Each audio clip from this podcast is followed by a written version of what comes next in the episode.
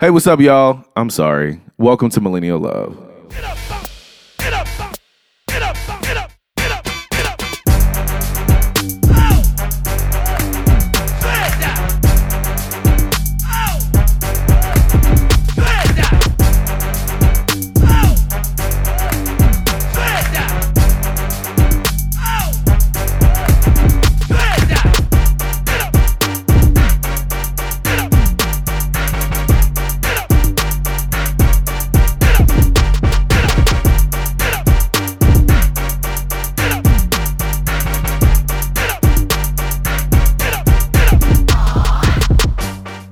What's up, crew? This is Justin, and as some of you may know, I've spent about four years in dermatology sales, so fostering a healthy skincare regimen is everything to my youthful look. Along with Mish and Cara, I have also been using BioClarity, which is a super clean and gentle skincare line that helps me get natural glowing skin. And yes, men has natural glowing skin. One thing that I personally love about BioClarity is the moisturizer. After a clean shave, I follow the simple three steps, and yo, the moisturizing smoothie literally has my skin feeling like Rumi and Sir. The essentials routines for normal or dry skin are three easy steps cleanse, restore, and hydrate. BioClarity contains hydrating plant extracts like chamomile, green tea, cucumber, licorice root, argan, olive, and Shea Plus Floralux from chlorophyll. BioClarity is hydrating but yet lightweight, so it's great for spring and summertime, and it also helps minimize redness, reduce pore size, and even out your skin tone. BioClarity is delivered straight to you and is an easy to use three step skincare routine that is 100% vegan, plus gluten and cruelty free. Get started on healthier habits with your skincare. Just go to bioclarity.com. Our listeners will get their first month for 50% off a routine, plus shipping is free. And it comes with a 100% risk free money back guarantee. But you need to enter our code LOV3. That's bioclarity.com and enter our code LOV3. Love y'all. Why did you apologize? I had to apologize because I was so trash last week, and I want to seriously apologize to my um podcast mates Michelle and Carr because I was literally cutting y'all off. I was not making any sense. It's okay. Um, but you, you, did know make what? sense when you started talking about networking. I know, but when it came to like, I was like rooting for Kanye West. but, but I will, go, I will explain. I will explain. So listen, I remember now. Yes. I- I was And I was like Kanye getting mad West. at you. So I processed this, right? So I went to Cancun, and so I was like, I had to process this moment because I'm like, why was I riding for this nigga like that? Well, first, I apologize. That's my apology. I really apologize. So did he. He apologized too. I know he did. Weird. But you know what it was? Well, listen, listen. I know, yeah, we got money. Yeah. Yeah. I saw that. Yeah, Yeah, so yeah. we just gonna give it gonna to just- the. I mean, Yeah. we still ain't yeah, we still we ain't gonna do that there. but you know what I realized? I realized. Well, first of all, welcome to Millennial Love. This is episode 81. eighty-one. I'm Justin, This is Mish. this is Cara D. and welcome back. We talk about sex, love, and how we are selfish as fuck. But back to the Kanye West. job. I realized that I would like. I was a huge fan of Kanye, right? And I never just fully Let it go. let, it, go. Like deep down inside, I still like him, but Let it because of all the stuff that he has done, like I have to cancel him. It's like I don't want to cancel you, but I have to, right? I mean, Kanye. Kanye is canceled for me.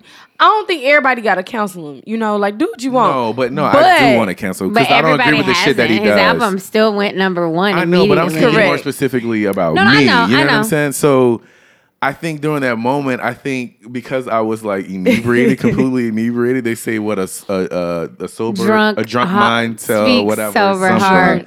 Like my Yeah. heart was like, no, I really love this nigga. What are y'all doing? And I was just doing crazy shit, so I really apologize to the listeners. Well, tell because- him why you were drunk. Well, because I got, it was my birthday week and I got like an offer, you know, so I was like, and listen, I was drinking anything. by myself like that day because I mean everyone was working. I was like, well, let me start, and I started around two o'clock, Oh yeah, yeah, you were drunk. and I was at my house. So I mean, whatever. And I'm only apologizing because I respect y'all, and plus when I listen to it. I annoyed myself. so I was like, I like, mean, you it know wasn't what? that bad. It Uh-uh, was I funny. even- like no. I, I didn't leave and be like, this drunk ass. No, I didn't even think about it. Yeah, like I mean, when I re-listened, I was like, Justin was lit, I but it was was. nothing. But thank you, Justin. Oh, th- I We appreciate, appreciate it. No. that. What's happening I'm right now in the streets? Then, Well, Kanye apologized. oh god, I don't know how I He started about crying. Did y'all see that? it. yes, Listen, put the white ah. tears in that tea. Kanye, he's- stop. you know, yeah, I, I don't really have much to say about it. When I listened to the apology, it was like it was one of those. I'm sorry if I made you feel that way. That's ex- and it's so it's not a that- real it's not a apology. real apology. Um, He he he he, literally said that. Sorry, I'm cutting you I off, mean- but he no, literally no. said, "I'm sorry that my comments made people feel that way." Not, "I'm sorry for making the comment." and it was just what a narcissistic person, how a narcissistic person would apologize, because he also said, um, you know, it made me realize how much black people loved me. I mean, I Really, listen to nigga? Yeah, I mean, he was just. I mean, like I know what he was trying to say. Like it made me realize how people still love me even throughout whatever. How But influential you like you don't know how influential you were to the black hip hop I mean, community. I thought he knew, but like, anyway, come on, bruh. exactly. You're like top. You're people's top five. Well, what I didn't like was after he apologized, then people were like, Kanye West needs a black woman. No. What we not gonna do is continue to Put that put that on, on black, another black women. woman. Yeah, we're not finna keep having black women come save you, Nah, black keep his Negroes. ass away, his ass. Correct. They love You want to be over there with the Kardashians? Stay over there. What's that boy name? Danny Glover, Donnie Glover. What's the name? Donald Glover. Donald, Donald Glover. Glover. Gonna have Yeah. Michelle Obama hugging him in that doggone uh, video that he put out. We keep them hugs. Going over there to Kris Jenner. Wait, what did Ain't that her Donald? Glover do? He only had a video. He released a video, and it basically had like a lot of people in the entertainment industry, cartoon Okay, um, and he was like walking down the street, and one of the scenes was Kanye West with his MAGA hat on, and then Michelle Obama comes up, but he's crying, and then Michelle Obama comes up behind him and hugs him.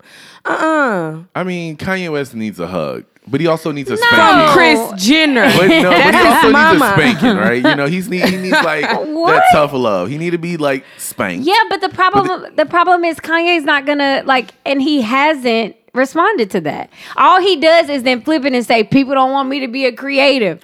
I'm a free thinker. Let me think how I want. Can't nobody have an opinion that's different than the norm."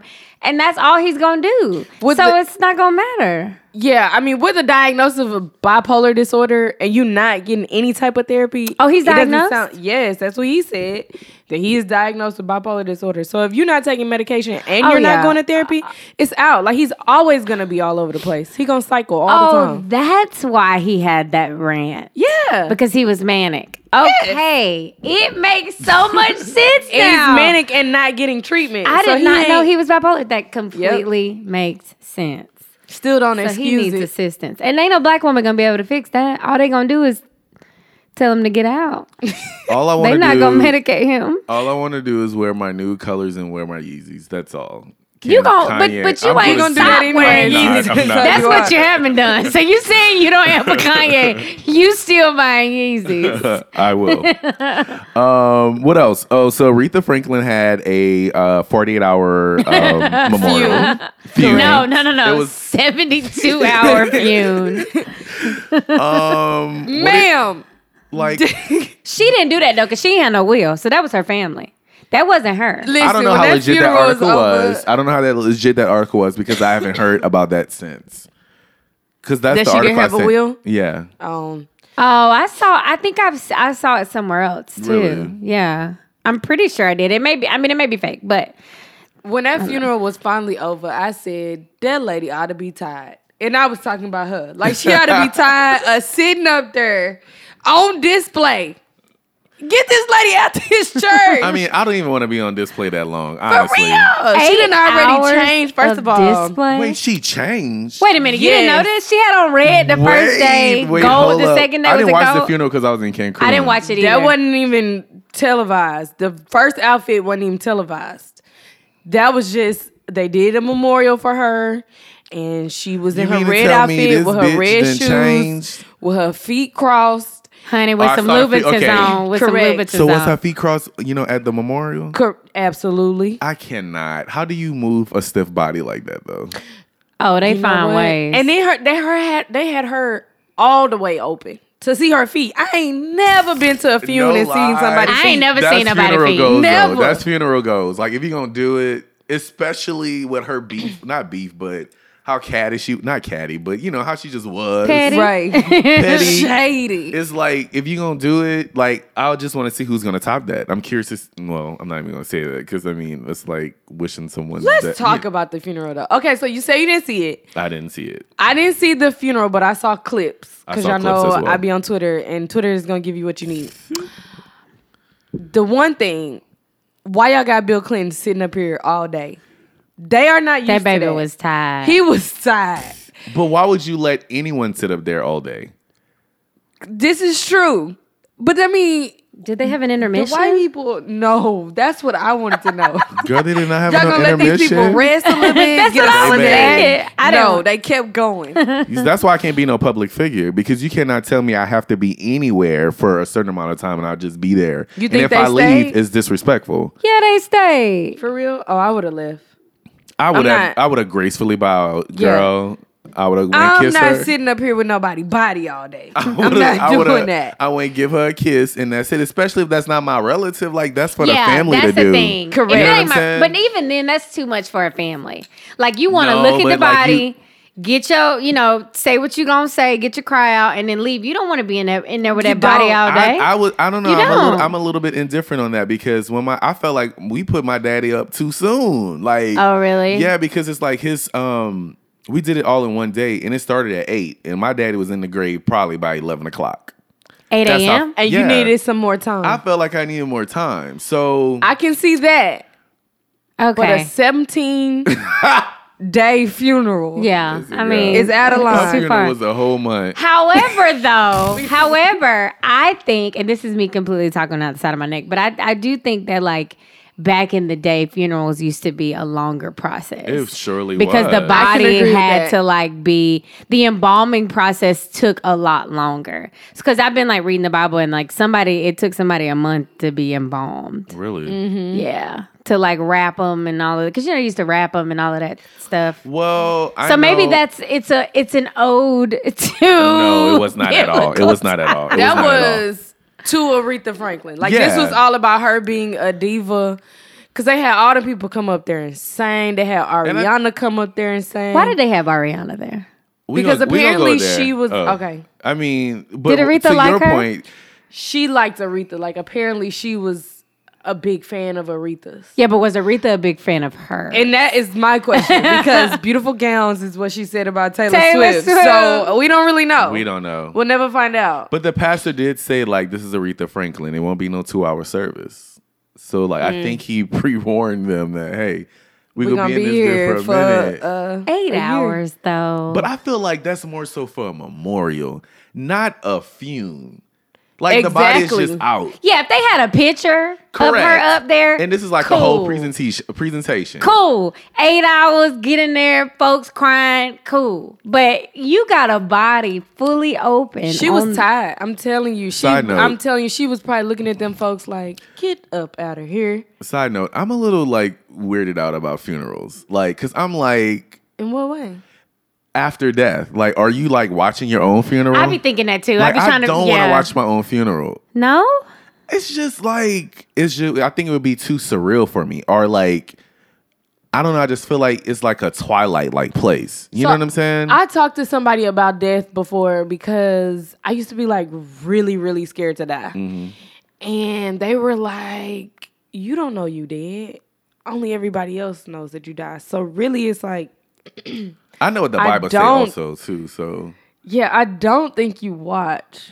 I'm just. I just. This is just how I be thinking, right? I don't think you care to watch. Even if you, I don't know if you know you're dead or not, but even, I feel like you know you're dead, but you're like either in heaven or you're in hell. Like you ain't thinking about what Well, let me other go see people what these folks doing. Yeah, like you don't give a darn about that. You're like, you know, Bye. I'm either here with Jesus or I'm over here being tormented. There's oh, no. save my soul. You're not thinking, Lord. you know what I'm saying? Like you're not Save thinking about soul. that. So I don't know. I I think you And also time, like the concept of time, Time, is yeah, completely like well- it's not even the same. So it's How like you know?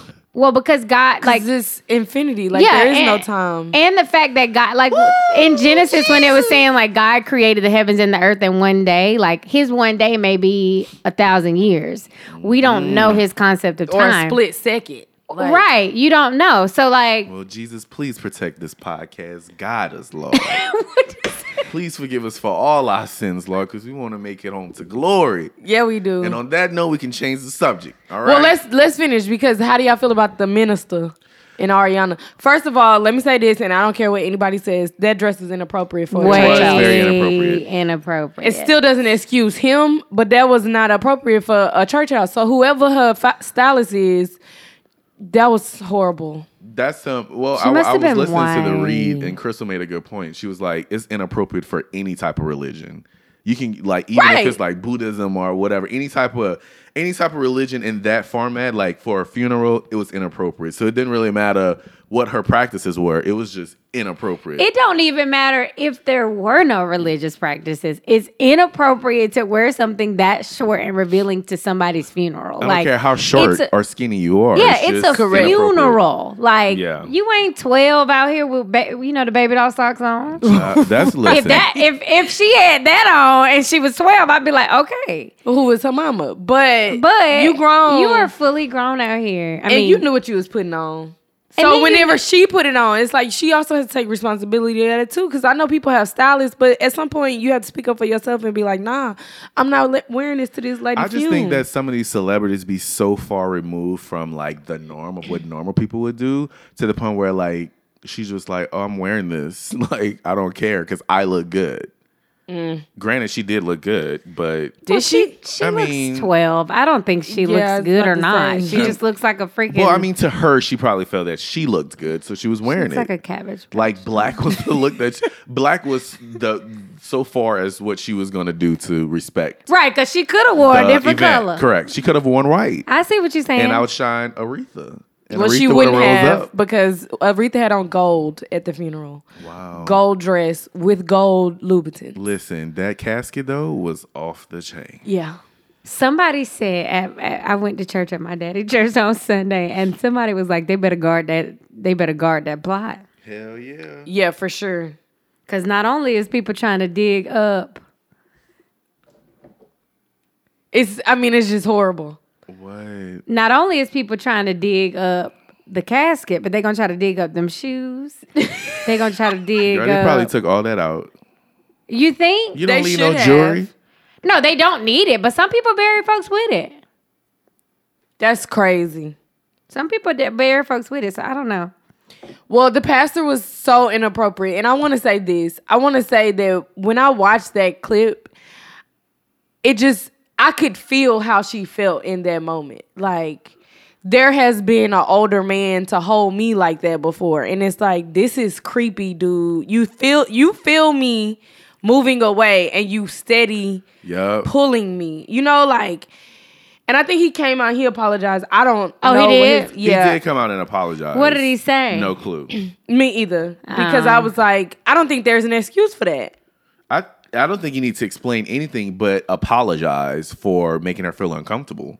Right. And what he said from jump was inappropriate. Oh inappropriate. yeah, talking about when he read the um program. when he, He read the program, he thought it was Bell like, come order. on, man. really? That's not even funny.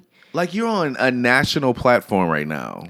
CNN. Or global platform, because I'm sure that shit was airing in uh Asia and in fucking China somewhere. right. And You know this what? is the joke that you make. It wasn't even funny. And then to hold her like that, I was like, oh God.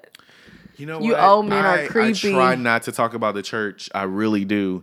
But I some things are just like it's just flat out wrong. I don't even look at it as the church. I look at it as old men. Old black that are men. in the church. It well, be not old necessarily the black church, but these are the well, okay, we could go there. Yeah, I mean that's that's it. Yep.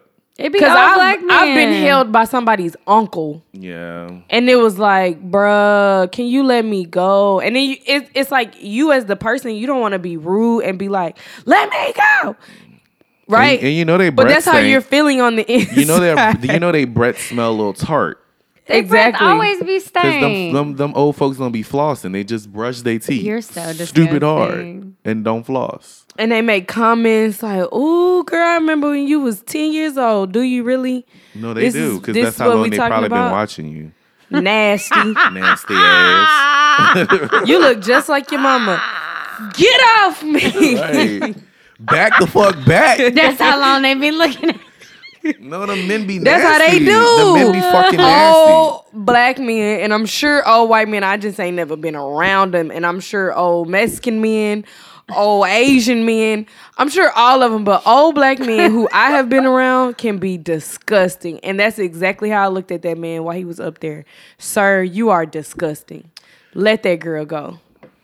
Hate Yeah. Um. So Bobby Brown came out. Oh. Movie show came out. We, We- can't. We're not talking no, about it. No, we are it. not talking. I about haven't it. Seen it. He is disrespectful. well, I'll say this much: we're not gonna we're not gonna talk about uh, like the like what the content of the movie.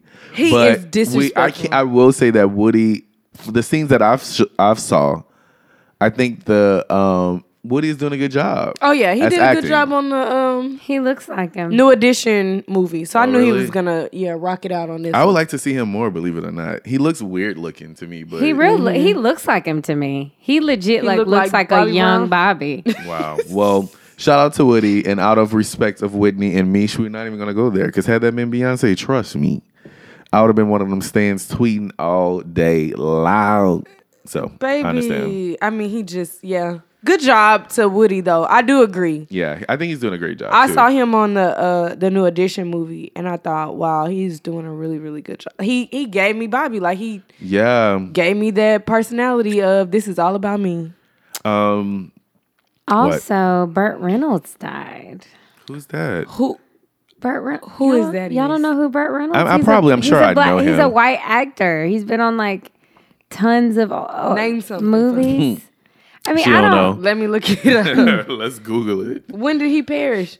Let me tell you about. he died today, that you said actually. Perish. He died can't. today. Really? Rest in peace. Y'all don't know Burt Reynolds for I'm real? sure I do. I'm trying to. I'm up here put- thinking about Burt. Oh yeah, I do. doggone, I do know um, Burt Reynolds. Geraldo. That's Geraldo, girl. That's not That is Burt Reynolds. This is Burt Reynolds. Oh, they said they put this. They put the wrong. I know who he is. Somebody put this up. They got you. Because they trying to do them like they do us.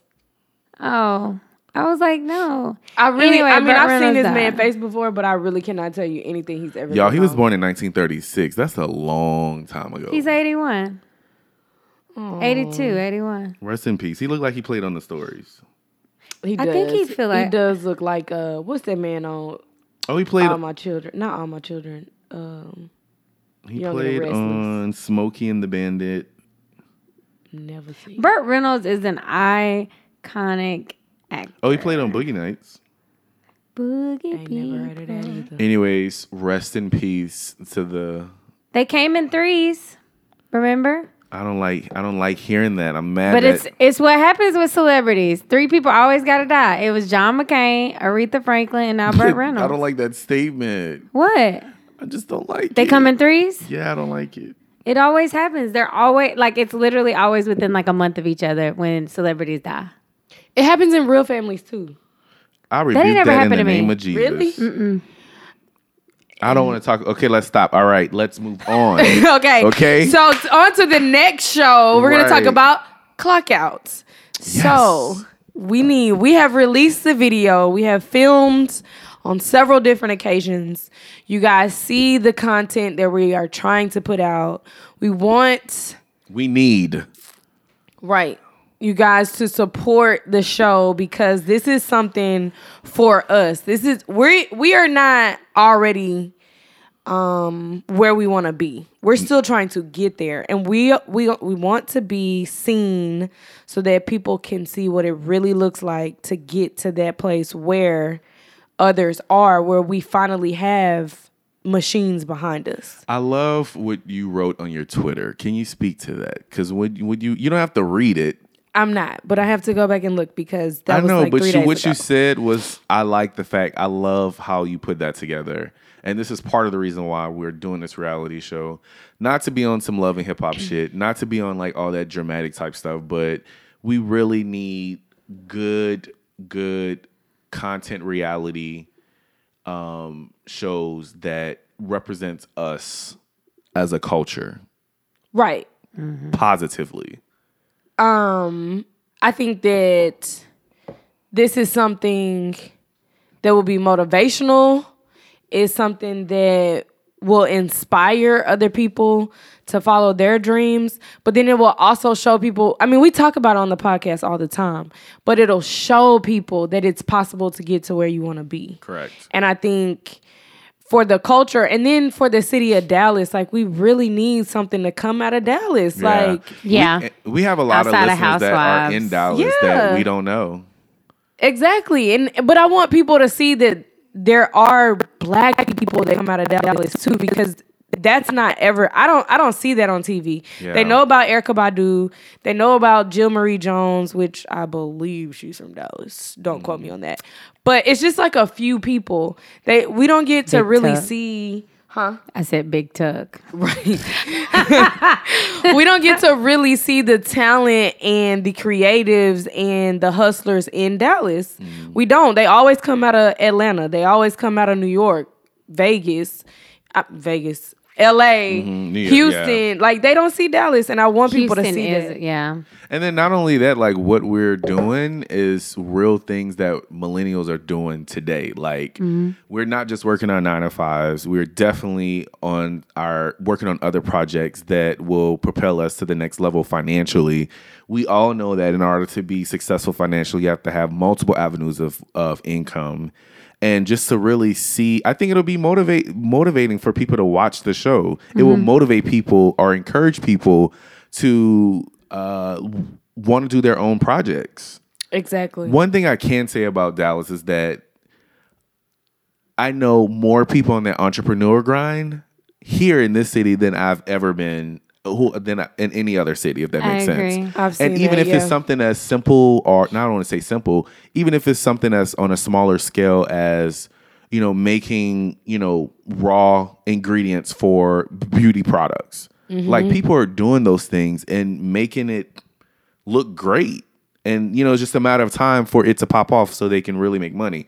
So if we can like put out like, you know, have a show that kind of speaks to that, that is centered around black people who are multifaceted, mm-hmm. where, you know, we're using we're utilizing all of our talents to create this revenue of money. We're not waiting on other people to give us money. We're using the money that other people gives us to build and grow to something better and something, you know, just building a legacy alone. So I also want to speak to the fact that, and this is no shade to anybody else, but I also want to speak to those that have gone to college and the aftermath of graduating. Yeah. Like, this is a show where you will see people that went to school, went off to graduate schools, have now been working in the field that they went to school for, and then have been able to branch out. Because I mm. think a lot of the times, some of these reality shows are people that just are made moguls. You know, like either they were in money or they sing, they rap, whatever, and that's how they got mm-hmm. to their fame. Mm-hmm. And I don't think that either one of us are trying to necessarily be famous. We're just trying to show the world our stories. So correct. I think the biggest thing for me is that Dallas is a gold mine for young professionals who I think are overlooked. And I think in TV mm-hmm. right now, I think the biggest thing that people are doing is just promoting drama when it comes to black shows. And not that there won't be any on the show, because I'm sure they will create something. Mm-hmm. I think that the focus of the show is something that nobody's talking about. Correct. And it's also like even a contrast from, I think you had sent us some show. I can't remember. yeah, the name there's a it. show coming out. But it's all about like people that are doing like, yeah, like makeup artists, and which is not a bad, you know, I know people that have a full time job and do makeup on the side. Those are the people that I think a lot of the shows don't speak to. And this is like creating a niche that really isn't a niche because it's really what a lot of people are doing. It's just not talked about, which Correct. is so weird. Weird, yeah. So I feel like we have an avenue and we just need, you know, everybody's support. So this is Really. exactly what we need y'all to do. We need y'all to go um, to the link in our bio, click on the link. Um, it will redirect you to um, Seed Spark. You, it'll take literally two seconds for you to create an account. You need to follow it. You need to follow us. Click And follow, literally. Literally click, follow. Put Conf- your name, put, your, email address. confirm your account, and, And that's it. And that's it. And if And- you want to donate, which I mean, we really need donations, y'all. We have an eight thousand dollar goal. Carl broke down a number. If all of our followers on social media, Instagram, gives us how much? I think it's $10. ten dollars Ten bucks. or five. I think it was five or eight dollars. We don't know. well, here's the thing: we have I did the over five thousand listens within three days. So if all five thousand of y'all, No, literally. Like we not even. I mean, we really need this. Really, if all of our Instagram followers give us five dollars, we will actually our make goal. our goal. And the reason why, I mean, just think about it. Um, Erika Alexander and her company wants to invest in creators, sp- specifically Black creators um, that are putting out content to help the culture, which is something that is great. Mona Scott, we appreciate you pioneering the reality scene, this, that, and the third, which is but we need something of substance where people can be encouraged. I think what we're doing right now, I wish I knew someone who was doing that at a very early age because I would probably be a millionaire story. right now. Oh, Honestly. absolutely. I I would would be have a had a millionaire completely right now. major. But in my I mean, y'all may not have. my mentality back then was like all focus on academics and school and the American dream. But when you get out of school, you realize that that American dream isn't all what it's all cracked up to be, if that makes sense. So Seed Spark was is like, hey, we will help y'all, but we need to make sure that you want to help yourself, which is why Right. the goal of eight thousand dollars is there and having that following there, which is why we need you. Go, we need you all to go follow us on Seed Spark, and we need y'all to definitely contribute if you can financially, and if you can't contribute, then repost our video, like l- ask, Yeah. DM us and ask us, hey, can you send me the video so I can repost? We're going to do that for y'all. I mean, we want to do this not only for ourselves, but for y'all because you guys listen to us because you obviously see something within us. And we want to make sure that we represent that on a larger platform because there are a lot of people who are like us that are not, they do not have a voice. right. You know what I'm saying? They are the ones who work in the background, really make the shit happen for one or two people to reap the benefits from it, like from a visual angle. So if you guys can like literally see us on TV and all the stuff that we go through, because trust me, it's not easy. Then come on, bro. Just think what it'll do for the culture. Like, just think if you have some young teenagers, young 20 year old moguls doing the type of stuff that we're doing right now. That's why we're trying to do the show. and we're black. Because I think I'm really black. I can't run from my blackness. they're able to get on TV and or become moguls because their families have given them money for years. Um, but we don't have that. So we're trying to build it for ourselves and our future families. So I think that it's important for young black millennials and then younger black people to see us do this so that they can know it can it is possible. Correct. And possible because we don't have a large machine behind us. Like Right. these year this year and a half we've been working, this is me, Michelle, and Cara putting in our hard work, like fighting for the little Instagram followers that we have, fighting for the little listenings that we get compared to all these major podcasts that we respect we respect and we look up to, but like we've been grinding just to get the little acknowledgments that we have been getting. So grinding, putting out episodes every, Every week. week. Ain't nobody something. doing No that, breaks. And we went a whole year not necessarily talk about pop culture, which is something that's so that connects people with podcasts all the time. We were talking about mental health sh- stuff. For a whole year. and making it entertaining. Ain't no so breaks. um, if you, I mean, if you really fuck with us, can we, like we are really asking, and we really need y'all to do this for us. So for sure. So if we get the eight thousand dollars, then we can work with Maxine Shaw, attorney at law from Living Single, Erika Alexander. And she and her team will basically give us $25,000 if we're chosen. But to be eligible to even be considered for the $25,000, you have to reach 100% of your goal, which is our $8,000 And 500 followers. and 500 followers. So if we get the tw- if we get the eight thousand dollars and the 500 followers, we were then we will then be considered, which I think it'll probably only be like two or three of us Right. that reach our goals, and then we'll be considered to win twenty five a twenty five thousand dollar grant to assist us in creation, production. And shopping of the reality show to different networks. We have the chance to work with people like Gabby Sidibe, Erika Alexander. I mean, it's tons. It's at least 15 to 20 professionals that um, will be working with us. And so we really need your help and assistance. And we know y'all support us just like y'all did for the Cosign Awards last year. As a segue, Which that is coming up. um, the Cosign Awards are coming up, and we need your nominations. So if you go to Cosign Mag on Instagram or cosignmag.com, nominate us for Podcast of the Year again, so we can slide through and win it one more time. For sure, shouting. Thank y'all so much for supporting us. Thank you. Thank you to everybody who has already given. Yes, thank y'all so to much. everybody who has reposted us, to everybody who has already followed, to everybody who has responded to my text messages, and even those of you who have not responded to my text messages. Thank you. no, you. seriously, thank you. thank you, thank you, thank you. But we really needed y'all. I had some friends and associates that like I sent it to them and they immediately went and signed up. And that really, really made me feel good. So mm-hmm.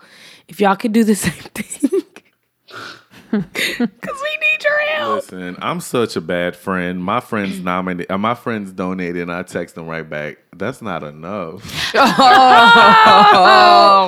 Justin. That's not enough. I'm Oh like, my you can give a little more. Come on, bro. You can give me a little, get a little more. But I'm not talking to y'all. But listen, we need your help. All right, Mish. Any self care tips this week? Yes. So this one is very simple this week. Um, I think this is something that the three of us definitely can relate to. But one day of serving others. It always feels good when you're able to treat yourself, but I think you feel even better when you're able to pour into other people and see how what you can help them do serves them and then lights up their day. So one day, volunteering somewhere. Car, you just recently volunteered somewhere, right? Yes, I forgot about that. Where'd you volunteer with? Uh, it was. I think it was Paul Dunbar Middle School. I think it's called. Um, we painted. I did it with my church, and we painted their playground with like Foursquare stuff and Nice. um, hopscotch stuff, and then we painted sight words on their stairs in the school. So yeah, Oh, yeah, they're trying to like revitalize the neighborhood of mm-hmm. like south. I think it's southeast Dallas. I think. Huh. Mm-hmm. But So anyway, how did it make you feel? I felt good. It was actually really fun, and we met a whole bunch of people. It was like uh, different organizations, Organizations all all together. once, so yeah. yeah, it was mm-hmm. like white people. Indian people out there. Oh, that's Asians. It was like a whole bunch of different types of people. So it was really cool. Yeah. Nice. And it felt good. So I want to go back to the school. And Well, like, do I have a few projects coming up where I'll be volunteering, so I know that I'll probably have a similar story of how it made me feel. Like I think we should share just that more appreciating. often. Yeah. I agree. I forgot. So All that's it. Remember to pe- protect your energy, protect your space. Your mental health matters. Our mental health matters. Is it my turn? Yeah. Um, okay, so tell me a time where you were bullied by your family members. Oh, I have a good one. Something funny. I've been waiting for this question. really? So yes, yes, I have. So it's not it's a form of bullying. So I um like the way I'm ranked from my cousins is like my older cousin is probably 10 years older than me. The next cousin is maybe eight years older than me. Then it's me. And then it's my sister who's nine years old.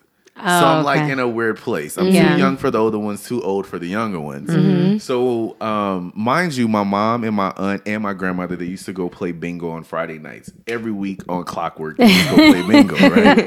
so I had to go over to my cousin's house, and The older cousins. my older cousin's house. And the older cousin was a female. The younger the younger cousin at the time or younger than her older than me was a male.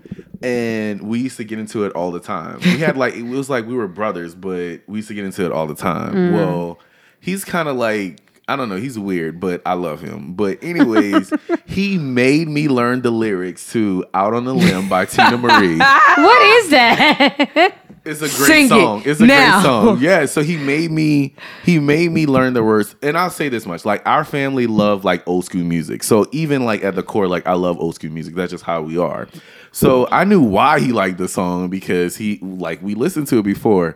So he made me learn the lyrics. Like this is around the time where the CDs had like the lyrics in them. I don't know if Yep, they still do on that. the, um, in the a little insert. right, Yeah, right. So I this used to- nigga made me learn out on a limb. oh my I god. I had no clue. I haven't heard this song before ever in my life. And I could not leave his room until I learned the lyrics and I sang for him. Oh my god! But the crazy part of it is, like, I got into it. Like, I was literally, performing. I was really like, no, no, no, start over. Like, I, like you know, start the, the song over so I can get it. it was so fucking hilarious, bro. I don't, I don't, we haven't even talked about this. I wonder if you even remember this shit, but. I was really trying to sing this song like Teena Marie, and you know Teena Marie got a voice. yeah, Teena Marie got Come a. on. I never heard that song though. It's really We dope. it's played like that one in of her the favorite band. songs. One one of my favorite songs of her. So I I mean, it's the only thing I can think of. My family is kind of like that too. Like it's a wave of cousins that are like 10, 11 years older than me. Um, and then it's a wave of us that are like all along the same age. So the big kids used to kind of like pick their cousin, right? Their little cousin, and then like make a score on each other. What's that score? Uh, Like where you fight? talk about where you talk about them. Oh, okay. Where you be like, "Oh, your hair not done." John, we call yeah, it John. John 'em. Y'all oh, call it y'all what? call it Johnning. Yeah, Johnny. Oh, Oh, we call it John. So we call it scoring here. So like they would make us score on each other. So anyways, I was a crybaby. So they had them scoring on me and I'm trying to score back. And the big cousin that was supposed to be telling me what to say wasn't doing a good job. So I went and told Oh my god. I went and told they mamas, all of they You was the Cardi B mean. I'm gonna tell my mom right. my mama said exactly. I went in there in the living room and I stood in the living room and I was like, they out there talking about me. Child, they went and told them that she just told us y'all talking about her. so they went, the grown-ups went back in the house and then when they finished, they was like, you always telling this shit. Like we can't stand you. I'm crying more. Like it was just horrible. And I I remember the specific cousin. I ain't gonna say who she is, but she was so mad at me. She was like, "You always crying." I'm not. It was because Dang. you was a city girl. You know these these country kids are built tough. This is true. that is not true. I know.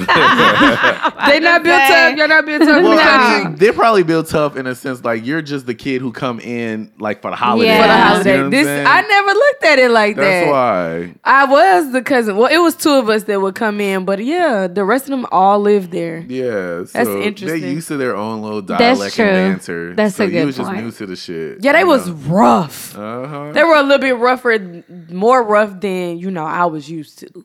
Listen. Plus, it, I was a crybaby. it can't get no worse than my mama asking me to go buy her a bag of layers. the fuck?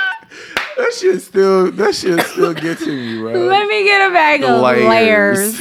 Ooh, that's so country. That's so country. So mine is my older. Okay, so I was trying to, like, while y'all was talking, I was trying to think about who's the oldest cousin. Because it's not her. But anyway, I have a cousin that's like a couple years older than me. She's probably like three years older than me. And for whatever, we grew up in the same house. So I grew up with like my three of my first cousins. And so we we grew up like siblings, and she was the oldest in the house, and she just never liked me. Like I don't know what it Had a was, rough childhood. but Nobody she liked that guy. didn't like me, and I don't. I mean, even to this day, we don't speak for. Well, we don't did not speak, but we just Yeah, don't it's talk just like don't that. talk. Um, but one time we were in the carport and um I don't know. We had a carport. Yeah, we did. carport It was wasn't a garage. It was, a was a carport. carport. Yeah, it, yeah. yeah, it didn't Yeah. have, it wasn't no garage. So um, we were out there and I don't remember what happened, but we just started fighting. And she was like, You need to learn how to fight. And I was like, I don't want to learn how to fight because I ain't never been in a fight before. So, like, she literally was like punching me in my face and all kind of stuff. And I couldn't defend myself because she was bigger than me. And so I, I think I went and told because I was like, she hit me in my face and like I don't want to be hit in the face. And so that was like my first and only fight ever in life. And I don't even remember what it was about. I wish I would would be able Well, to it know. sounded like she just wanted you to know how to fight. she, Yeah. she did But not like she me wanted- though. She didn't like you either. so- She didn't like me. oh, she didn't like me. But anyway, yeah, that was traumatic for me. I've never been in a fight since or before that, and it was like the worst. I think the funny thing about that story is that it's always the cousins. Or all of our stories is that it was a cousin. Like Yeah. Well, cousins be slight haters a little bit. They be your first friends Your and y'all first love each other, but they be like, I remember getting into my cousins, and then like I mean, literally going at it. And then five minutes later, you- I, I used to say, "You want to play? You want to play a game?" and we would just like go back and just play outside. You want to play a game? Listen, I was have not the creative. cousin that wouldn't tell on people though. yeah, I didn't Like I tell on just, people. I'm a no. I was not the cousin that wouldn't tell. oh, you would go. Tell. I'm not getting a whooping for y'all. I'm finna tell who did it, which is probably why they didn't. That's why they didn't like you right Yeah. there. I didn't tell on folks until I had to. Right, yeah, it was like you- it was some it, some bad stuff really had to happen I was for me always to in tell. the What? mix. I was always like mm. in the mix. Like I wasn't the creator of the mix, but I was like in it. You know what I'm saying? Like I, I just I was in it. We're gonna have a we're gonna have a conversation about our childhood again. We have because we did one Oh, last season, God. not this season.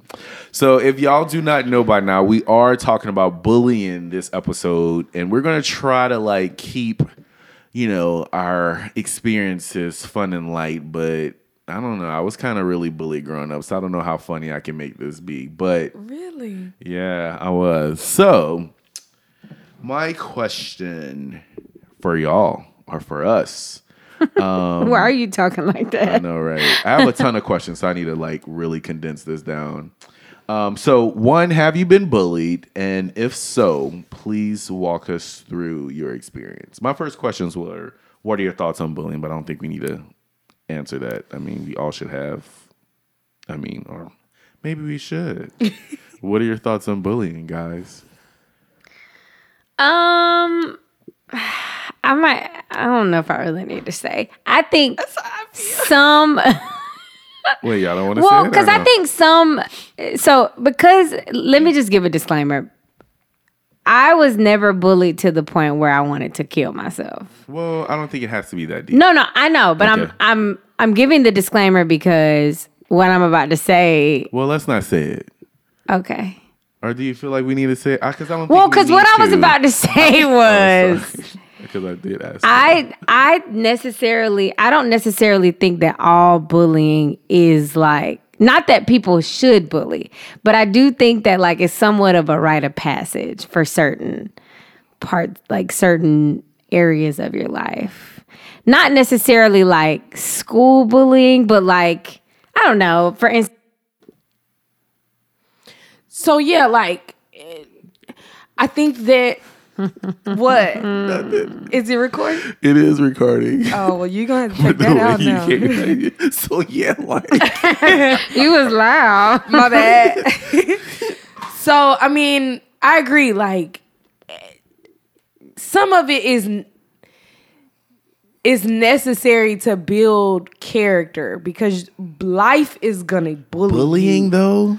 life is gonna bully you. Life is gonna beat the heck out of you. So I don't necessarily think that it should be to a point where you are causing someone to have, you know, like real depression issues, but the things that I went through as a child when it comes to bullying, and I use air quotes over bullying because I don't really necessarily agree with the way people define bullying. Like, I think we going a little deep with it. You know what I'm saying? I think that the internet and all of that definitely plays a part. But the things that I went through built character, and sometimes you need that. I'm not saying that you should cause like severe harm on somebody, but a little joning or joshing or scoring on somebody going back and forth is not to me the worst thing in the world. So I mean, I actually had fun doing it sometimes with my cousins.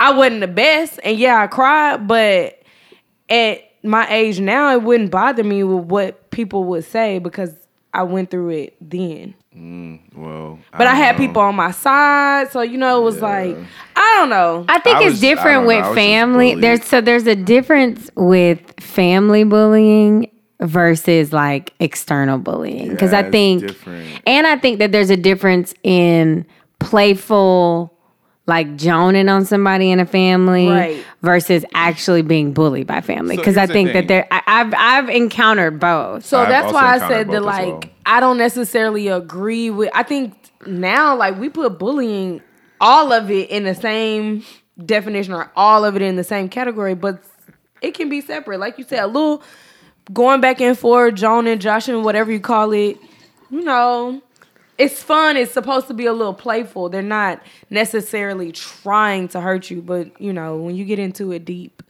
I agree. It's it's a little much. And it depends I on can- people's I can- intentions too. I can say this much: like if if if when I like when I created this, like I was just thinking about like my childhood growing up.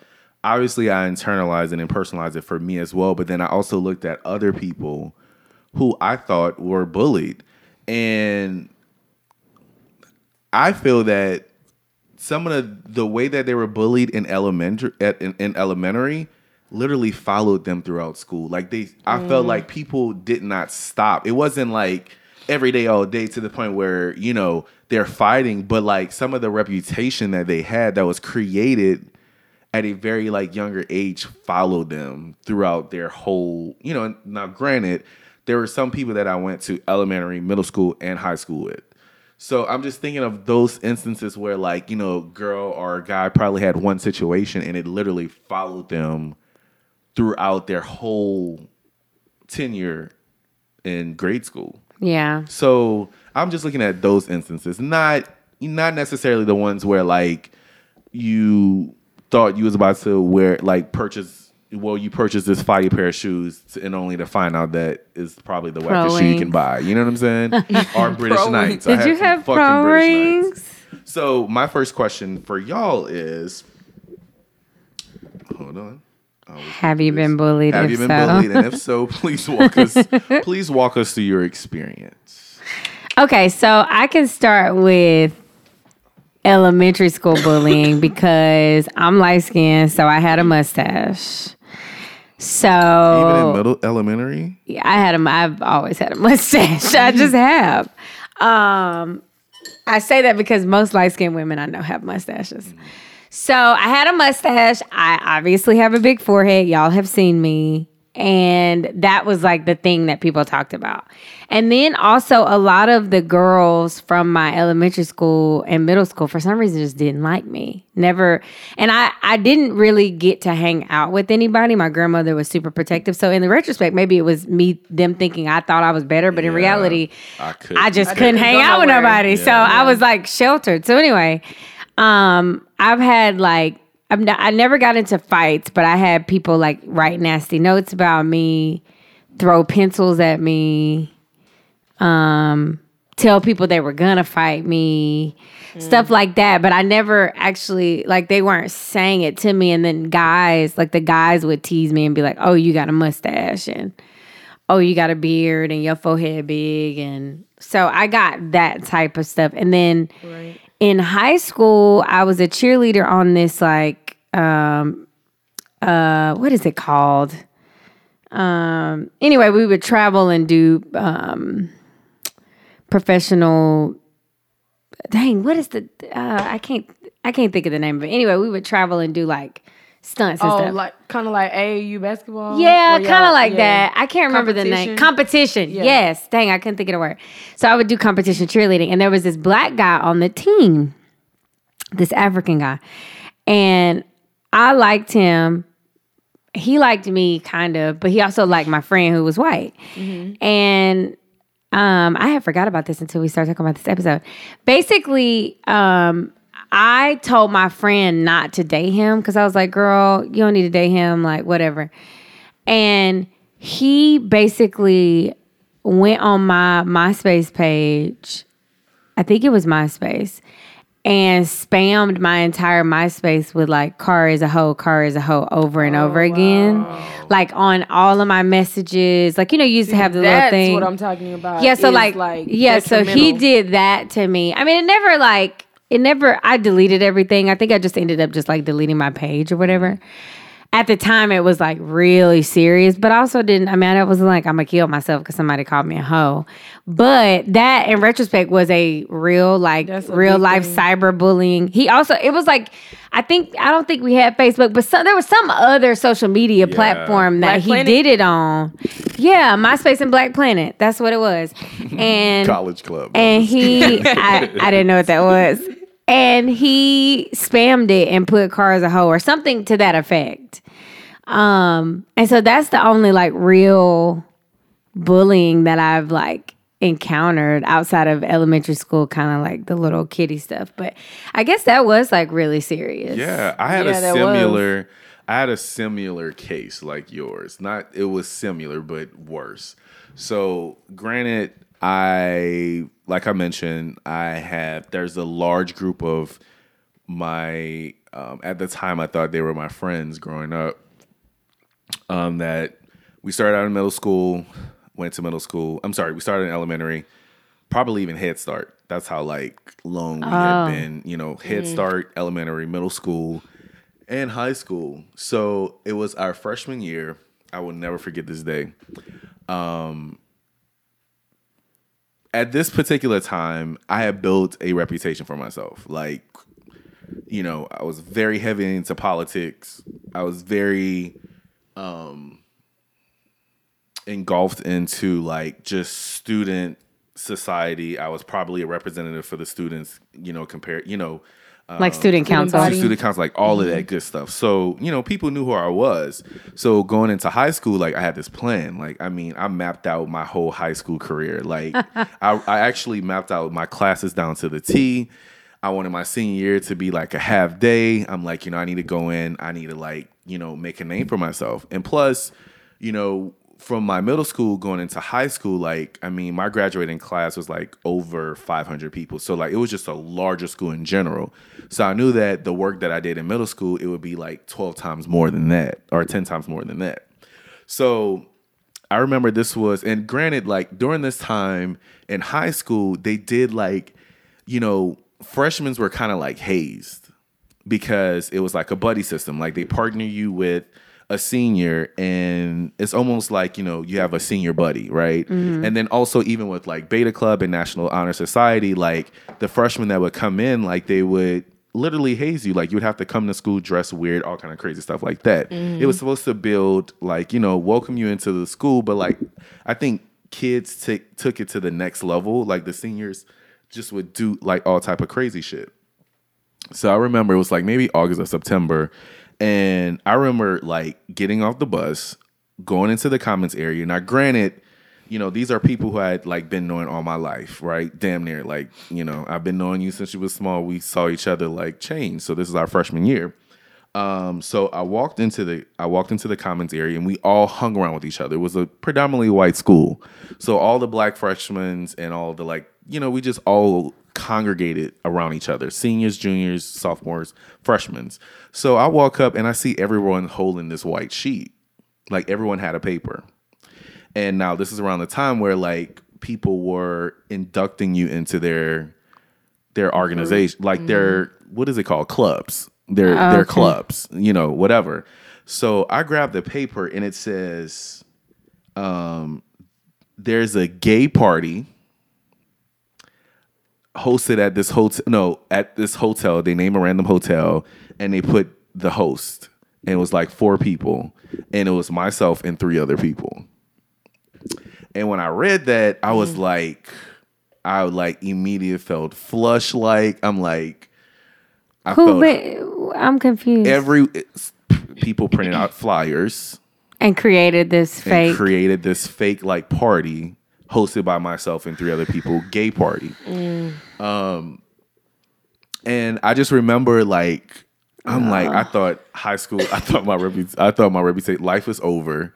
I thought like I didn't know what to think. Like I felt like I wanted to run but had nowhere to run. yeah. Um, but then I also felt betrayed because even in that moment, like I mentioned, we all in the commons areas, the seniors, sophomores, juniors, even like my peers who I thought were my friends. Yeah. Who, you know, I talked about my middle school experience about this whole student council scandal, you know, and maybe that was my payback, right, for what I did. Mm. Um, student council scandal. You remember I told you about the oh, votes, Oh, right, yeah. right, right. So like we had did some, we had did some things together, right? We had did some things together. So I thought that you know we were friends. Yeah. But even during that moment, like no one came to, like at Aid least you.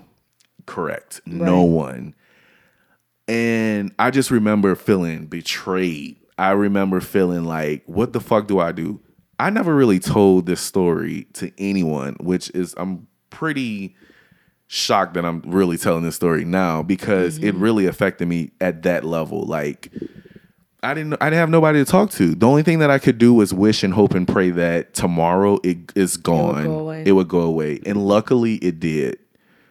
I mean, it's not, you know, luckily it just it just went away and no one ever talked about it. But now I'm thinking in retrospect, I'm like, at that particular moment, I'll say this much. That's when I just did not give a fuck about the people that Yeah. I went to school with, who I thought were my friends, like because at that moment I felt betrayed and I did not know how to like process that betrayal. Like I didn't mm. understand it. All I knew is that I was hurt and I needed to like I was afraid every morning like just waking up and like what if this come what if this happens again? Like I Oh would be God. afraid, literally afraid to go to school because I'm thinking that hey, if it can happen, then the embarrassment.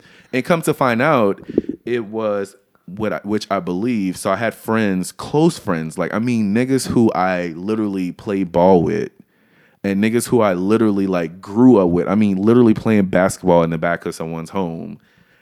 Their senior buddy was a football teammate, and that was just I think that was their initiation to create some stuff like that. So Wow. exactly. So Oh, I can even like listen, y'all. high school is hard anyway, but like haven't that yeah.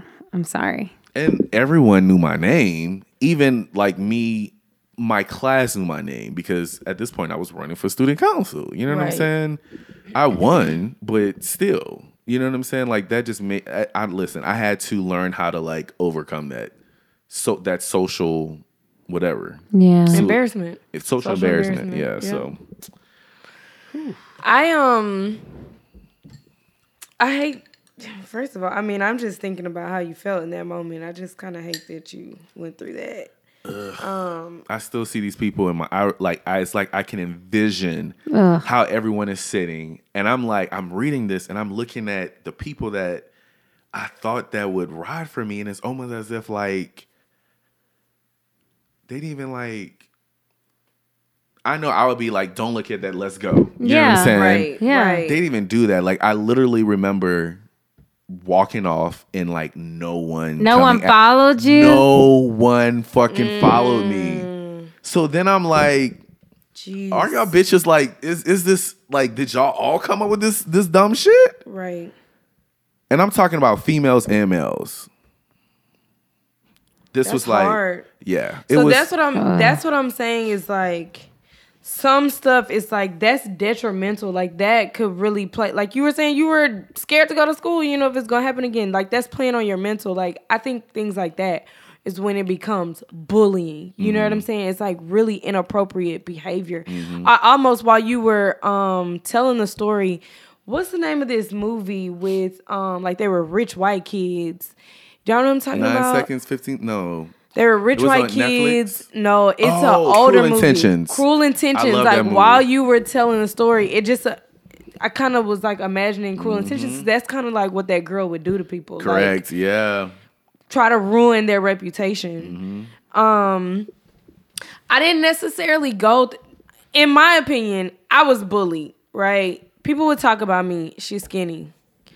Um, I think that's the major thing that people would say. It wasn't a lot more people would say, but they would talk about me being skinny and maybe because my cousins we went back and forth like I just always came back and and I think that for me the reason why I never put a lot of emphasis on feeling like I was bullied was because I always um, I had an older brother and my brother would tell me don't let nobody punk you. So I was always looking at it like you're not finna punk me. So when somebody would say something about me, I would say something right back. Mm-hmm. And then I I developed this mentality. So then I became what you would consider now a bully because I wasn't gonna let nobody punk me. So people would talk about me and I was ready to fight. Like, oh, you gonna talk noise about me? Well, I'm not gonna be the skinny girl that y'all think y'all can punk because that's really the way I was looking at it. Like, oh, you think I'm little, so you think I can't fight? Well, let me show you. So, um, yeah, I fought a lot in school. Um, I'm not gonna say a lot. I fought. Correct. Um, I felt like I had to prove myself a lot. And then the friends that I hung around were so loyal that we didn't take any mess from either one. Like you weren't gonna talk about one, right? If you talked mm. about one, you was gonna talk about all of us. You was mm. gonna have to face all of us. So I think that other people looked at us like bullies, but we weren't necessarily trying to bully people. Like it was more so of like taking up for ourselves in a very defensive way. right. Yeah. Um, and you know, I can remember one instance where I think I talked about this, where this girl who was known around the city to like whoop everybody ass, and I ain't even talking about no like she fighting people, and it's like, oh, I seen the girl fight one time, like literally the girl was like. Somebody was running up on her and she took her watch off so fast and threw her watch and was like, hold this and threw hands and whooped the girl ass. Like I seen the girl fight before. so she sent me something and it said she was talking about my other friends. And I said we were sitting in the class together. Remember, I told y'all my high school we had laptops or whatever. Mm-hmm. And she sent me an email and it was like, here go your ugly friends. Mm-hmm. And it was like, I know how this girl can fight. I don't know what I could do, but you're not gonna punk me. And you're not about to talk about my friends. So I was, I said something to the girl in class, and that's when I told you I think I cursed, and then the teacher mm. sent me out or whatever. But I was taking that risk. Like I seen this girl fight before, but you, what you're not gonna do is, and so that's why I say that to say that like. I didn't let nobody do Yeah. that to me. You know what I'm saying? Like I ne I never there was not one female that I came across that I was going to allow to talk about me because you think I'm small, you think I'm not gonna say anything, you think I'm not gonna do anything. Got and that you. was just the the attitude I always had. Right. Um, Having an older brother, that probably had something to do with it. Having older cousins, that also probably had something to do with it. I just wasn't and I don't like to use the word scary, but I just wasn't. I was not mm-hmm. scared. I was mm-hmm. not scared of the confrontation. Whatever is gonna happen, I'ma face it. Mm-hmm. So did y'all tell y'all parents about these um instances? Absolutely not. I didn't know. Yeah, I didn't tell my parents either. I was too embarrassed to tell them. It for me, it wasn't even. I don't know why I did. It wasn't embarrassment or anything. I guess I just thought they wouldn't do nothing, so it was kind of pointless, Yeah. or it would make me look weak. I guess um, because if like my grandma would have went up to the school, like they would, everybody would have known that my grandma went to school. I don't know. I I I don't know what my mindset was, but maybe that was it. I don't know. Yeah, I think for me, I was just like, bro, I just want to dead this situation. Like, I didn't want to, I didn't want to deal with it. Like, but I, I don't know. I don't think anyone could have done anything. I don't know. It Suzanne would have went up there. You think? Yeah, she. I don't. I. She would have. I- Um, but my mom, like how my mom is, well, she's always been that way. But my mom was like, she gave me tough love, like, and which is probably part of the reason why I was able to like deal with that situation and still, um, you know, excel um, socially because like I was like she did not make me into this weak person, so I was able to like literally deal with it on my own even though like I was fucking like fearful as fuck every fucking day because I'm like, is this shit gonna come up? This, that, and the third. Like, you know, I just felt like my reputation is ruined. This is like this is like high school. You know, you Yeah. get excited about high school and like all the things you want to do and like the people that you want to align yourself with, and then this shit happen. So, uh, but no, I did not tell my I did not tell my parents. I didn't tell my parents. One, my mama don't play that. So this facade of a person that I was putting on at school, and I'ma just call a spade a spade. That was a facade. That was not who I was raised to be or what I would ever want my parents to have seen because my mama didn't play that. Like she would have got onto me for feeling like I needed to take up for myself. Like you, you know. Right. Um, and then my dad, he was a minister, so no, no, I tell my daddy that I'm out here. right? Don't know this fighting Mm, yeah. Well, you know. Nah.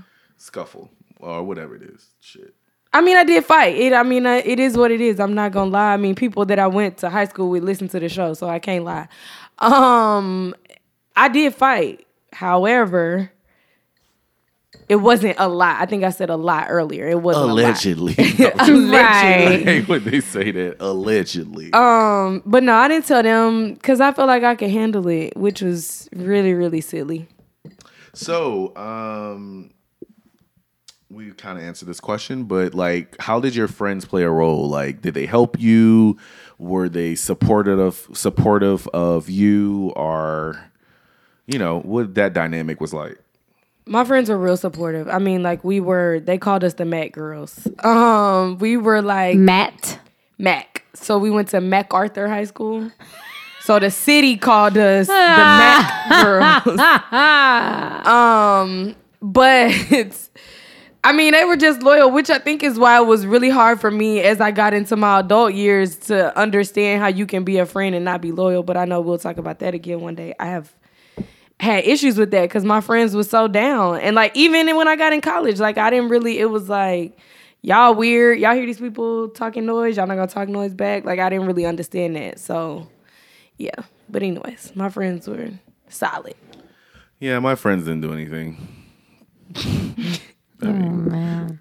Throughout any time, like okay, so you told that situation, but like throughout the rest of high school or you know any situation. my my core friends did not go to my high school with me. okay. Oh yeah, because I was just about to say So, you and Kobe yeah. have been friends for dumb Yeah, long. but Kobe is also like three or four years younger than I am. Mm-hmm. I forgot about that. Yeah, so Good point. um, no, Kobe was not there. But even like my core group of friends who are current who I like still hang out with, they went to um, like they had redid the the districts or something like that, and um, like at the time, I thought these people were my core friends. Yeah. Um, but they were not. And, you know, ever since then, I didn't really fuck with them at all. So to me, no, they didn't do anything. Um, wow, that was just a terrible time. Like, fuck them. I fuck all already know. Anyways, Um, I would write letters to my friends. And I remember writing letters about my experiences, but my friends were all very supportive. I mean, it was, I was always the like nice, don't cuss girl, never been in a fight. Like, so my friends were protective of me. Mm-hmm. So, like, my best friend Tyra, she is, you know, currently a ratchet.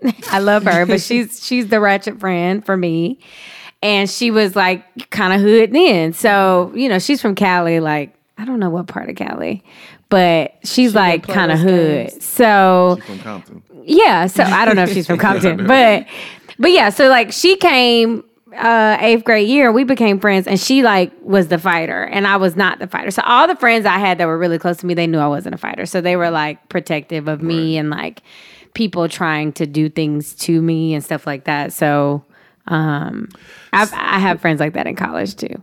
I I have a- you always have to keep a friend that can fight. I'm just not the friend. I'm the friend that fights now. Yeah. I have a friend that fights. Claudine fights. Tyra fights.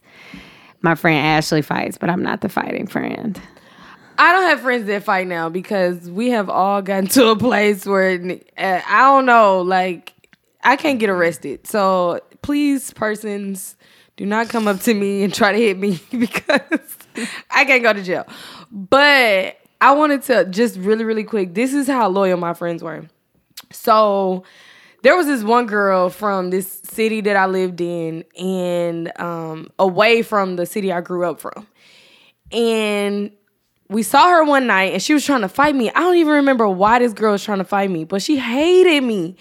And we could not fight because it was police like standing right there. So basically she's just yelling, You wanna fight me, Michelle? What you wanna do? Like all of that. And it's like, girl, it's two police officers right here. Like, you know we can't fight. so my mom didn't let me go to this place that's called Venice Beach, right? Which was like a teen club in Dallas. Teen clubs just sound like a mess. It's a whole mess. So they don't have them no more. But my mom would not let me go to that because she was, my mama didn't play that. Y'all, my friends went and they saw the girl and they fought the girl for me. like they were so mad that I wasn't there to fight the girl. They fought the girl. They didn't jump her. One fought her. It was my best friend who I grew up with, like from age three, and we are still friends to this day. Like she fought her, and then when they got out, uh, because they all got kicked out, when they got out of the club, my other friend then fought her because they wasn't done. Like That's real. That that's is just, true. I mean, jeez, that's horrible. but nobody recorded it. Like that's what's wrong with these kids now. Right. They be recording stuff. So you remember I told y'all the story about how like at the end of my eighth grade year, middle school, how these group of kids, well, these group of what I quote unquote thought who were my friends, came to my house to try to jump me. Mm-hmm. yeah. Like God was just getting rid of all these people. That Was that I- the same It wasn't the same people, but they Oh were. my They were like affiliate, like they were kind of like the same people. So it's like that happened, and then like that that August or September, like the rest of them bitches just went away too. wow. And. I'm like, what did I do to deserve this? But you know what? God had a plan, and we're gonna get He that. we did. He Like. Dustin say, we, we ain't there yet, but we gonna get there. or says. So my next question for y'all is: Have you forgiven your bully? I haven't thought about it to even know if I have. I, I guess When you think about it, like would my you cousin yeah because i mean i think at the age that we were like you don't really know who you are. All of the things that you're doing are based on some sort of insecurity within yourself. Mm-hmm. That's you don't know yourself i mean you really don't. You don't know i mean I, I am a completely different person than i was in middle school or high school. You just don't know. And people have come back and apologized to me for stuff that was said and done which I mean, not that I really needed it, but that shows the growth. Like, you know, one of my Amen. one of my really good friends now, she's doing my bridesmaids makeup at my wedding. She used to kind of bully me a little bit, not like to the extreme point, but she didn't like me for whatever reason. And she came back and apologized a few years later, like, you know, and I'm sure she's cool with me saying that, like, hey, I was insecure and had these issues within myself, and that's why I didn't like you. Mm. So I think I, I I don't need an apology. If they give it, fine, but I don't. I've forgiven them already. I'm like this. I feel the exact same way. Like I don't need an apology, but every time I see you, I think of that situation, um, and I don't have any negative feelings because you know my life is my life is my life is pretty fucking dope. So I don't feel that way. However, when I think about that situation, like just talking about it right now, like that betrayal, I still feel it. And maybe it's because I haven't fully processed that in order for me to fully get over it. But Yeah. I don't I don't need an apology. I don't need them to forgive me in order for me to move on. The only way I knew how to deal with the situation was to like dead the situation like in my mind. If that makes sense. Like just what is it called? Um Compartmentalize. Not compartmentalized, maybe so, but almost like acting like it never happened, Yeah. you know?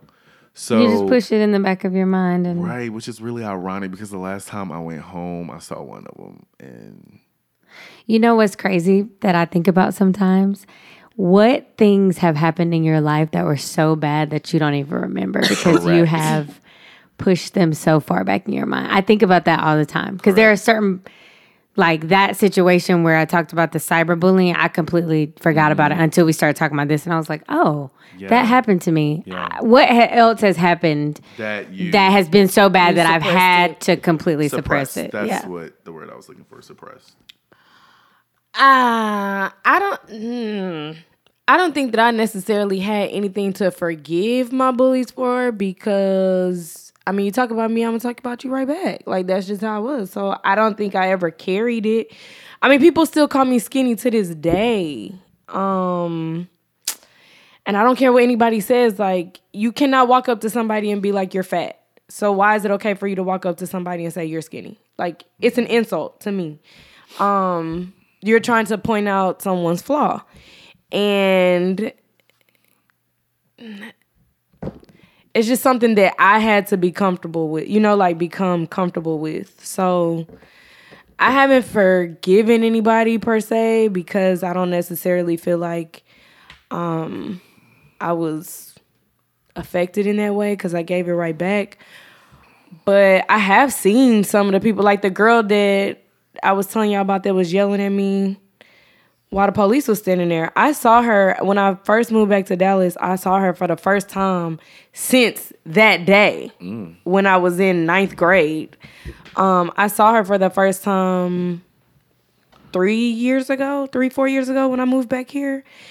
And her sister said hi to me.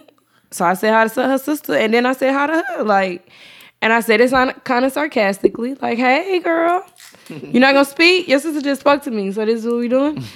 um, cause I'm over it. You know, like you were ninth grade, like Cara just said, the things you were doing at that age were to prove a point to somebody. If it wasn't yourself, you was trying to prove a point to somebody else. So. Right.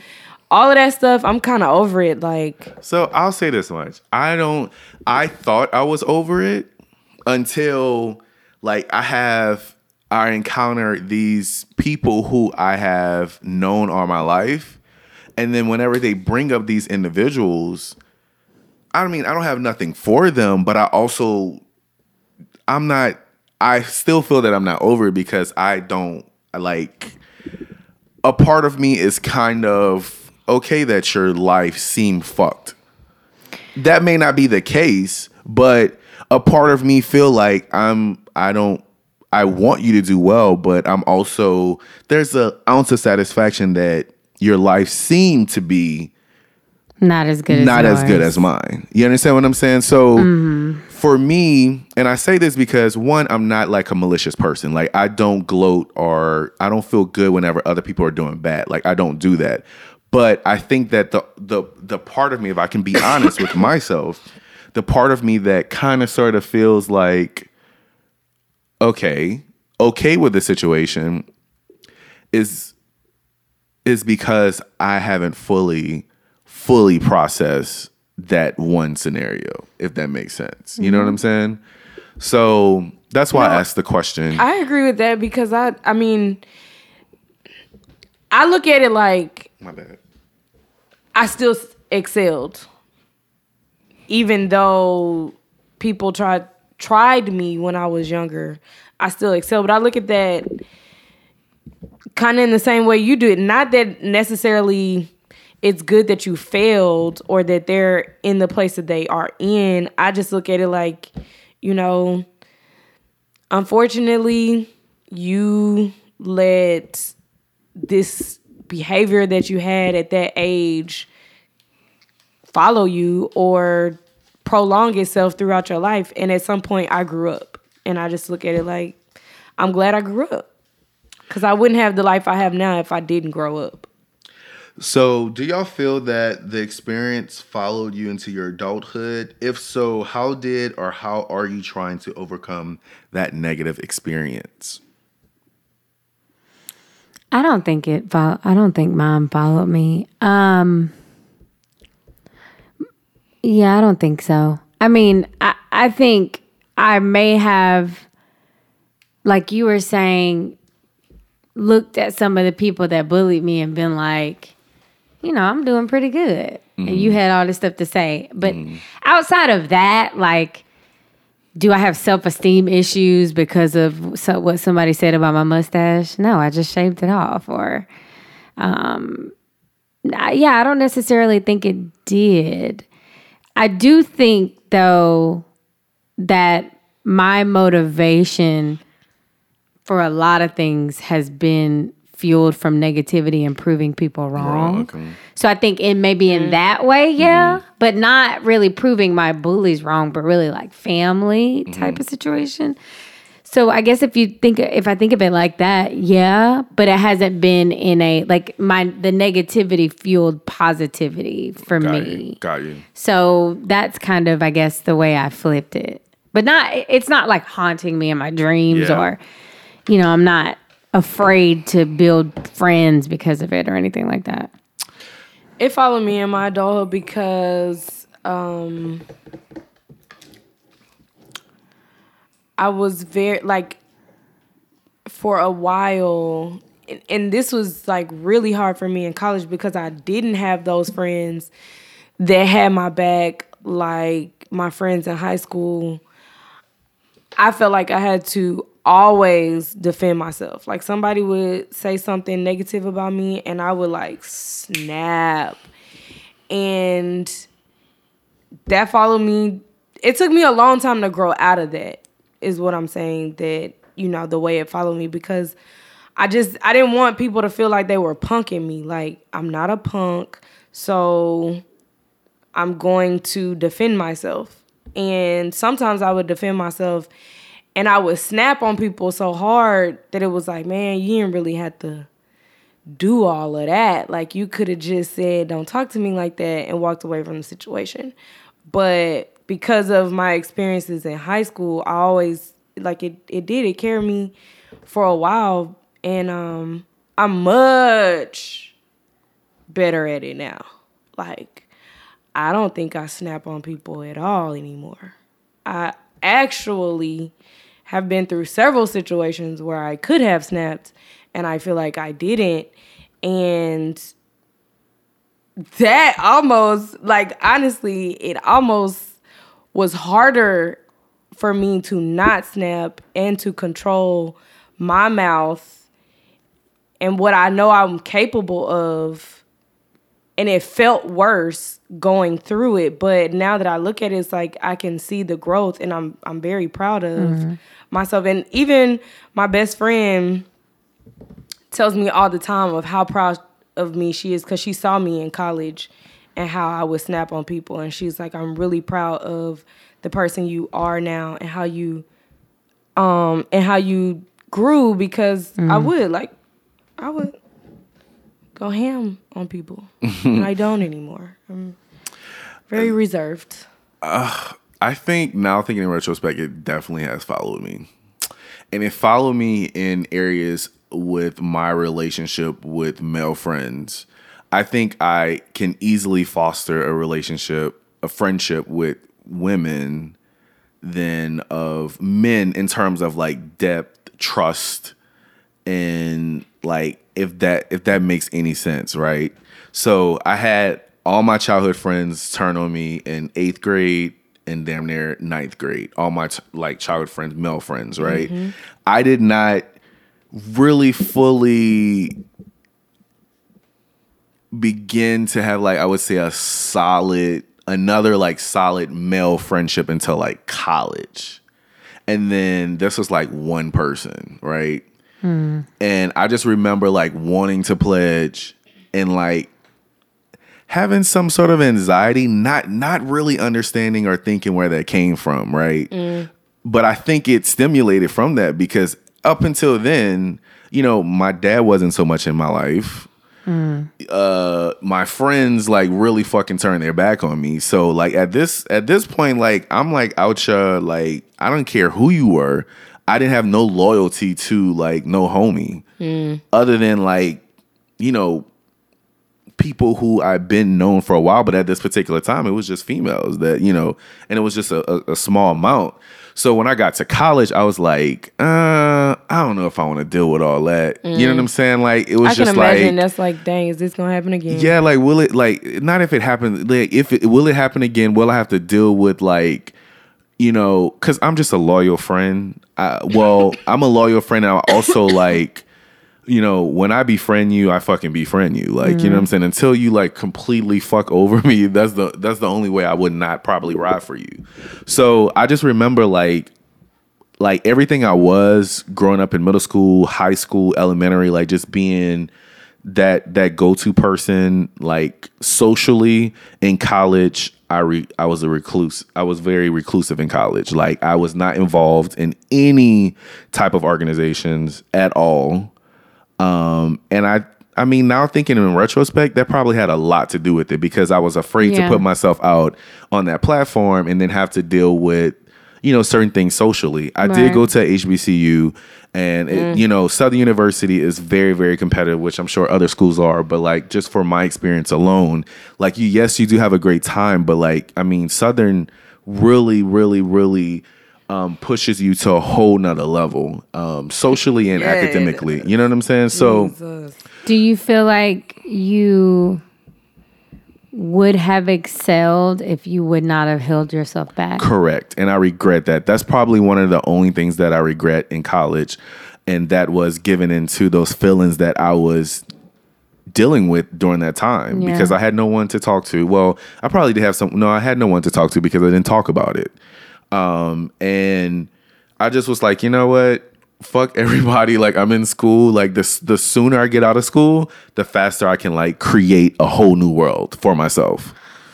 And Yeah. uh, yeah. So, but you know, I think it definitely did seep into my adulthood because even now, like, I mean, I don't trust males that I work with. Like, I don't trust nobody.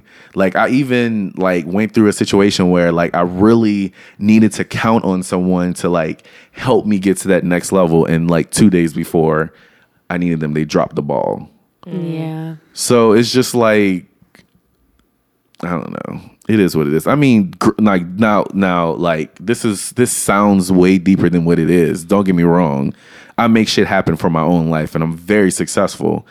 But at the same time, when I really think about it, and I really think about my relationships, that's where I feel like that's where it stimulates from. Gotcha. Um, so for the next question, um, are you triggered by that experience as an adult? I guess, you know, we don't have to answer that. But lastly, where is your bully now and will you ever consider fostering a relationship with them? I don't know where they at. I mean, I was just about to say, I don't know. You don't know what them hoes at. I'm not on Facebook, so I don't see them. Mm-mm. Um, I'm sure they all still live in the DFW area. My bad, I'm knocking on the, the um, table. Yeah, but I'll say this much. I'm not gonna say that. I've excelled in a lot of ways, and I've seen where they are um, in some situations. So. Well, two of my bullies are currently on crack, and one of them are the other one Oh, is extremely overweight. I And- wanted to laugh. I and mean, then when you you, said they were on crack, no, no, I thought you was about to say something funny, and then you said they were No, on crack, and I was crack. like, I was taken aback. I'm sorry. Listen, they are on. I believe you. They're I on just, crack. I mean, they're on crack. Um, and the other one is three thousand pounds. Most of them did not graduate college. Most of them didn't even make it fully through high school. Yeah. And I'm pretty sure they're probably living their best life the best way they know how. Absolutely. And you know, you know, we're we we we are all kids. I'm sure I've done some cruel things to other people. You know what I'm saying? Um, but that's where they are, and they can stay where they at. I don't know. I mean, my cousin is in our hometown. She has five kids by five different dads. Um, Life So I didn't want to say stuff like that. Like, I mean, I'm just it- being honest about it. question. um, and that's a fact. Like it ain't that ain't. I'm not making that up. She has five kids by five different dudes. right. Uh, the other people, one of them is in jail. It's a female. Guy. Oh, Another one of them either just got out of jail or is still in jail. Um, the friend who apologized, she's like doing well, obviously, but I don't think she went to college. Not that that matters, but You um, see, this is why in the Bible it says, "Vengeance, vengeance, vengeance is mine. Vengeance. Vengeance, is mine." You got it right the first I know, time. Vengeance is Lord. mine," said the Lord. Life has a real way, a, a funny way of like making things come full circle, and not saying that you know I'm happy that they are where they no, are. No not at all. but it lets me know that what they were dealing with personally, like you mentioned earlier, It had nothing to do it with had you. nothing to do You just were the outlet. correct, But it I had nothing to do with you. And that's why, like, for me, it's like you can't really blame these kids because obviously they were going through something that they didn't know how to handle. So they took it out on you. Not that I'm giving anybody an excuse Um, Yeah, no, fully, but. I do think that, I mean, some of the things I've done before, maybe not bullying, but were based on like past difficulties I had that I had never gotten over. yeah. I mean, it was a lot of. I mean, you think going into just bullying. I don't know where these people are that said what they said to me, and you know whatever. Um, a lot of them still live in the the city that I grew up in. My mom still lives in that city, so I've seen them on several different occasions. But if you look at just like kids in general, I mean, like we people used to talk about females and like doing all types of stuff. I remember like this one girl, she was a white girl, but people used to talk about this girl giving head all the time. And I just remember feeling bad, like, cause we didn't know if she really did it, but the boys was saying she did, and it was like, dang girl, you do that. And she literally was like, I didn't do that. And it was like, really? Cause all four of them said you did. You know, like kids are cruel, but I think it's where it's the space that they're in. But these kids nowadays, I mean, some of the stuff that was done when we were kids was excessive, right? Yeah. But these kids nowadays, they take it overboard and they get It on the doesn't away. internet Yeah, it and, doesn't take, go away. and talk about each other. Yeah, and so it doesn't go away. Mm-hmm. Like how you said you forgot about what old dude, old dude did and how you had like suppressed that situation. These kids see it for years to come because it becomes viral and all types of stuff like that.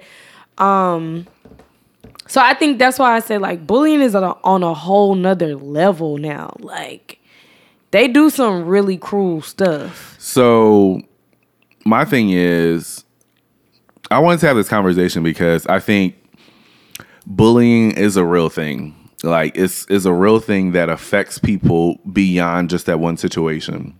Like I know we talked about like joining each other or you know, I know we talked about things that just happens on the playground, but the like there are real stuff that like there are real things that happen that I feel that you're right. You're not going to know everything that goes on in your child life.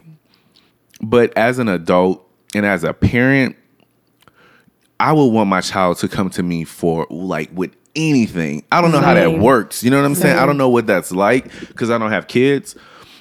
But even if it's on the receiving end or the giving end, open up a level of conversation with your kids so they can feel comfortable with talking to you because I thank God I made it through that. Like that was when Yeah. I can honestly say that my understanding of Christ started at that time because I began to like literally pray to him and ask him for strength to get me out of the situation emotionally, mentally and all that good stuff. That's where it literally all started. That's it started before that, but that's when I became began to really practice it because I didn't know how to deal with that situation. Yeah. Mm-hmm.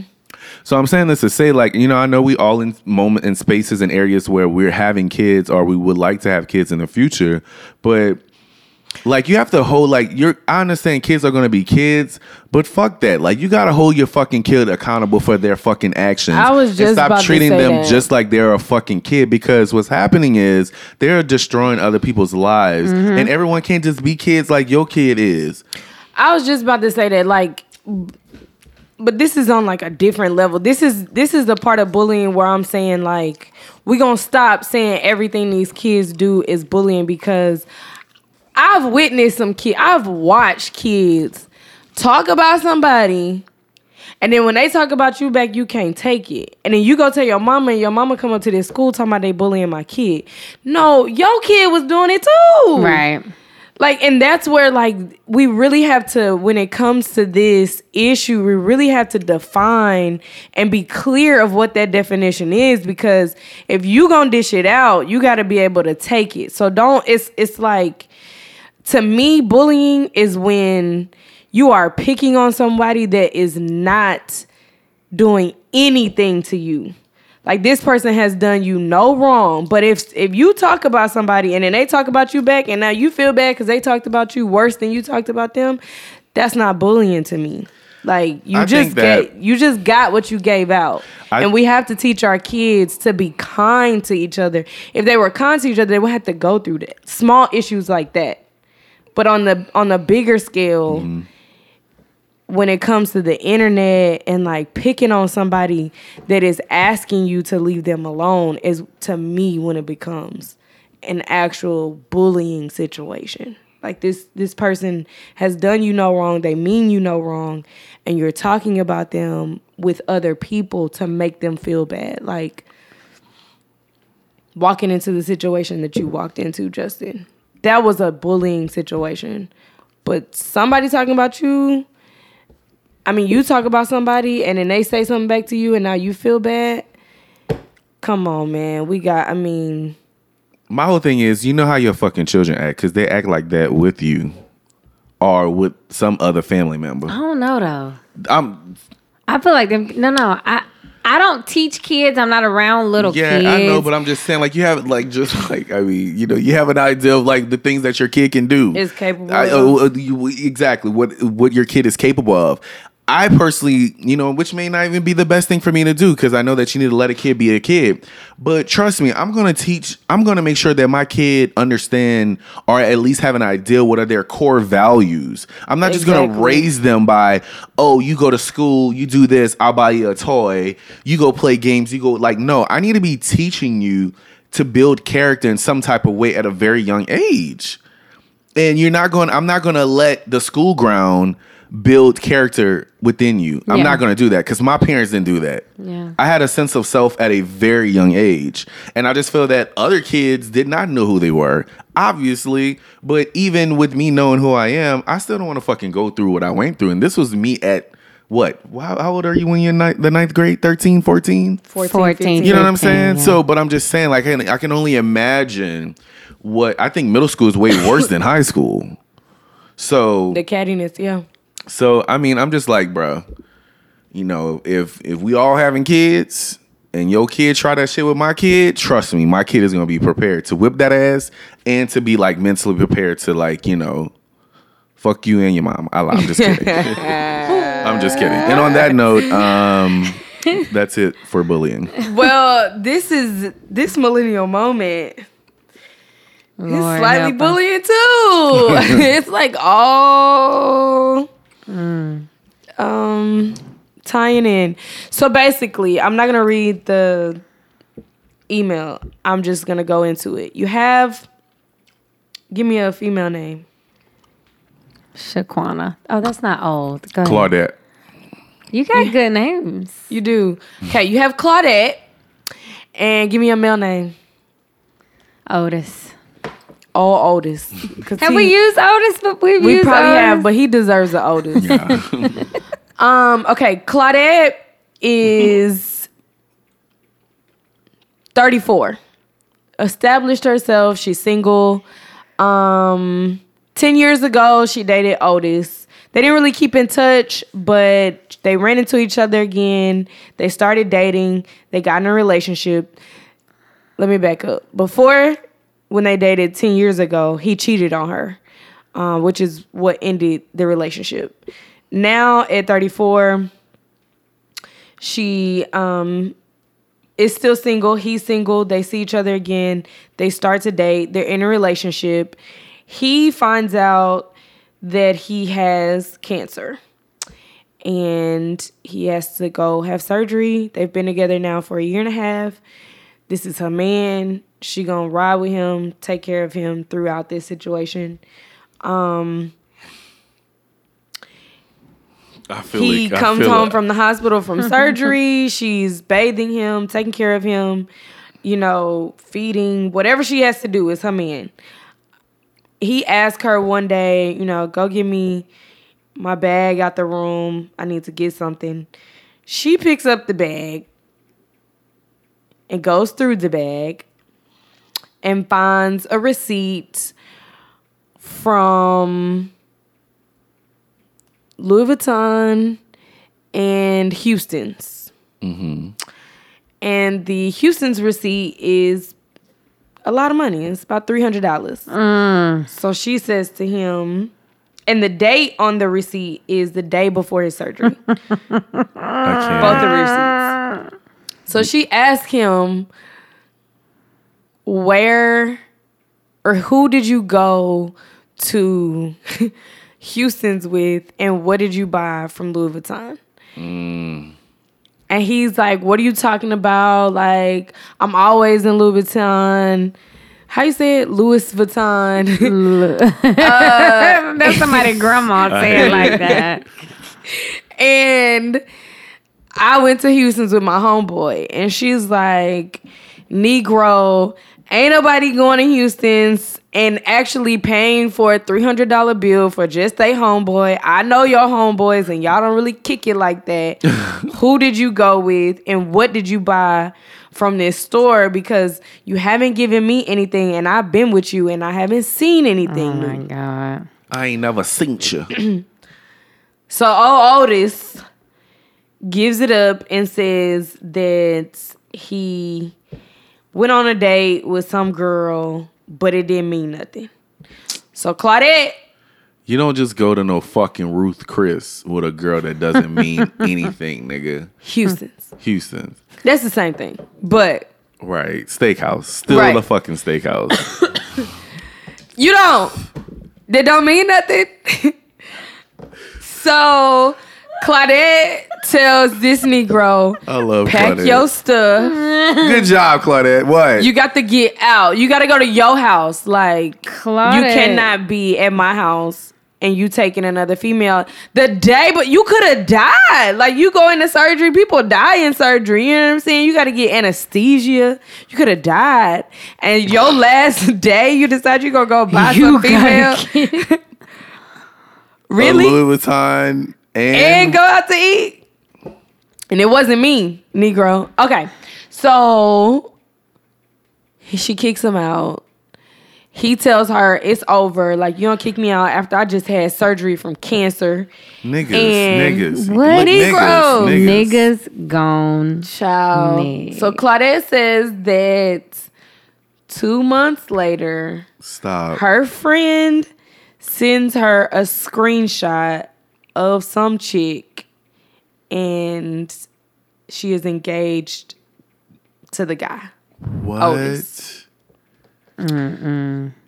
So What? Otis done married or done proposed to some chick I'm dead on it. who's apparently the chick that he took out to eat.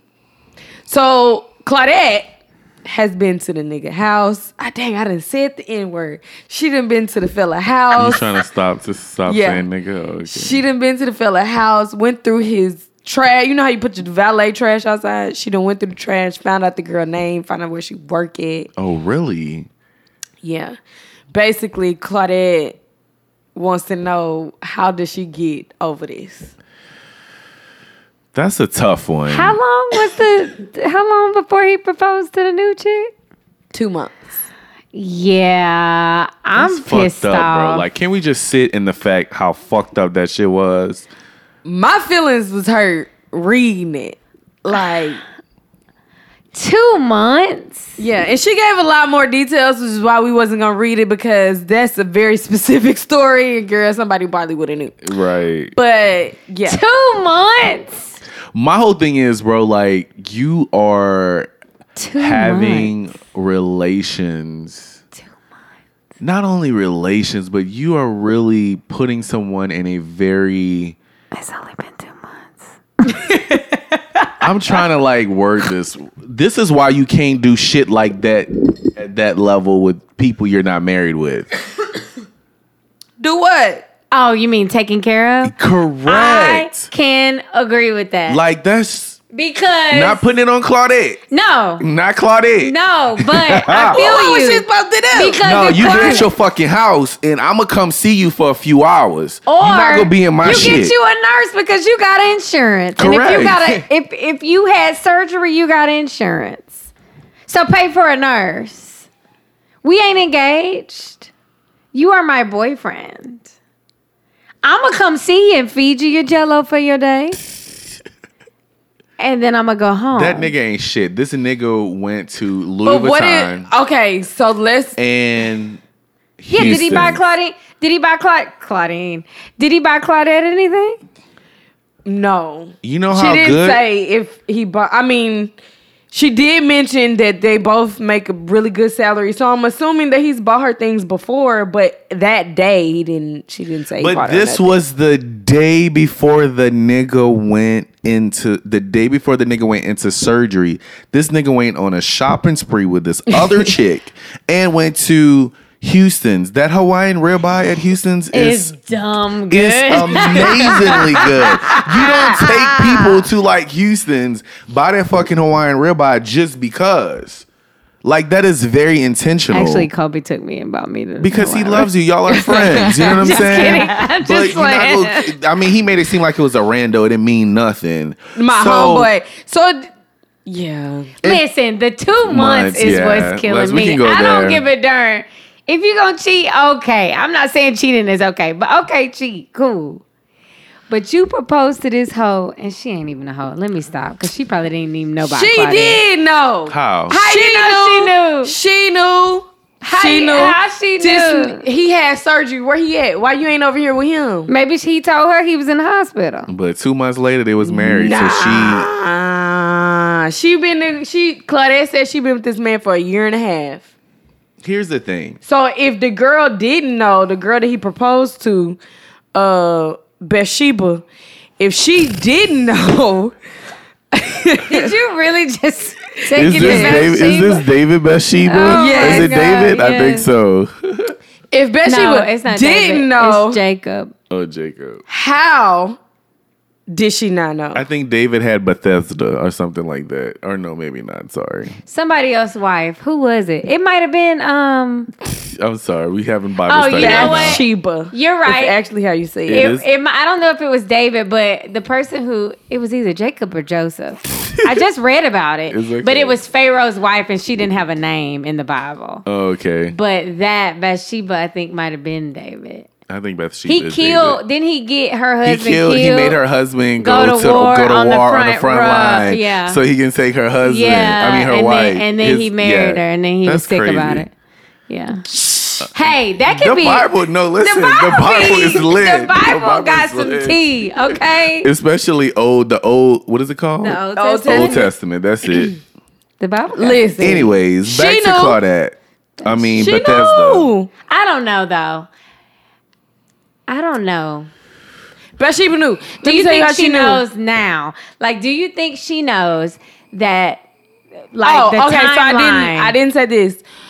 She didn't text uh Claudette and told her stop texting my man because Claudette done went off on him. As I think she should. As she should. She done went off on the man, and the girl done text back to my. Oh, here's the kicker. The girl is like 26. So fella Buddy left the 34 year old to go get with the 26 year old. And 26 year old is like, leave him alone. Cause he my man. But she knew about that girl. She knew. The whole situation for me is very sad. It's disrespectful. I think she and how she. I feel the only way that she can fully get over this is if she. I'm not saying react on all your emotions, but like you sabotage need. their marriage. Well, the marriage is not going to work because either the cancer is going to come back and he's going to die, or he's going to cheat on her, the current girl. I mean, it's just not going to new? or work. is she gonna cheat on him? or she's going to cheat on him and like collect the beneficial check. Like, I mean, I mean, or whenever he dies, she's going to just collect it. Like, it's just not going to work.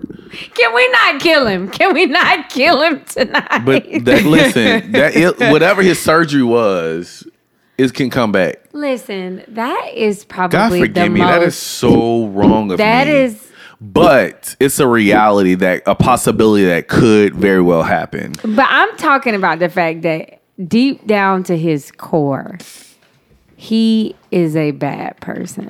a bad person. Y'all, I've been in a situation where I was in a relationship and I found out that this fella was liking somebody's pictures. Like we broke up and like a month later he was liking somebody's pictures and I was mad about it. Yeah, that's So- a- Liking that's somebody's yeah, that's that's on some that's on some. I Oh, you know. disrespectful because that no, let me tell you why I was disrespectful because the girl know me and she know we just broke up. So now all of a sudden you going on a liking spree on her damn pictures. It's disrespectful. Give it another three months. Do you? But, okay, here's the question. Here's the question. Just liking After somebody pictures up- like that. Hold on. After you break up, do you still owe that person respect? You do. Do you? I think to some extent. What really? Publicly, I think publicly No. there no publicly Because at this point, I'm dealing with. You at let me this- finish, Yes, or I will. Sorry. Listen, after I did last week, girl, please stop me. publicly, I think if you guys are in a public relationship, people that y'all both mu- mutually know need to kind of see that there is a breakup period. Like, all right. Cause see what happens is y'all probably broke up on Tuesday. And if you liking people pictures on Thursday, people like, hold up, I thought he went. You know what I'm saying? I it's still kind of like a let people realize, okay, they're not together. All right, they're not posting no more. I ain't doing all that. It's- I ain't gonna lie. I'm Okay, not the doing all that. I'm not. I'm not. I'm not taking- doing all that. I let me can't tell you. Let me. you on the 'cause lie. Are you serious? No, Dead ass, I dead can't. ass, Not dead that ass, I wouldn't be ass. mad. Dead ass. But he doesn't owe me Correct. the non-life. Correct. Like that's uh, that's a fact. of, right. a, of somebody I know, somebody that we mutually know, and everybody everybody that that mad. person knows. I'm gonna be mad. Oh, and so I'm but gonna they don't you out owe too. me that. now here's yeah, the they thing. do. It's they owe like- it to me, niggas that's listening. right in the future. huh? the niggas in the future that's coming.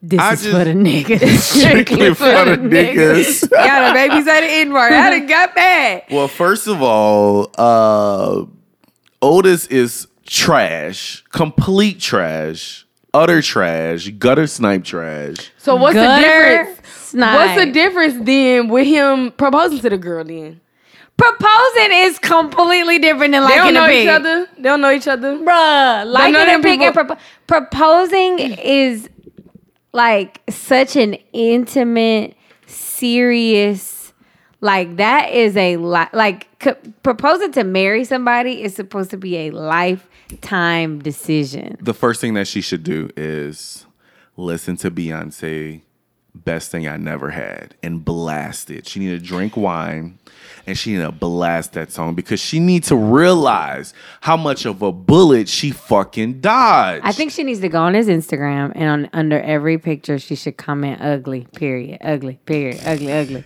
ugly, period, ugly, Sick period. ass. Then go on the girlfriend, excuse me, the fiance's page. Correct. And comment ugly too, ugly too, ugly too.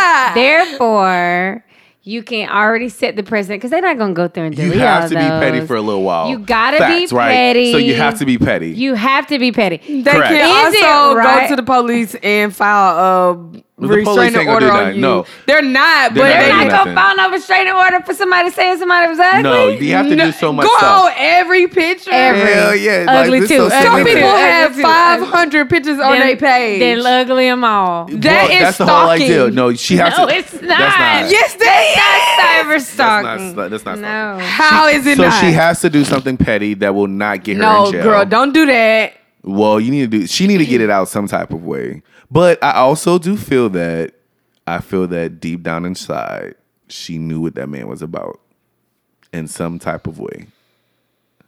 Like she had an idea of what he was capable of doing. Have y'all seen the movie be right. Acrimony? I That's have what, not. That's what Beyonce, huh? no. Everything does not have Beyonce. in it. Oh no, that's with Taraji.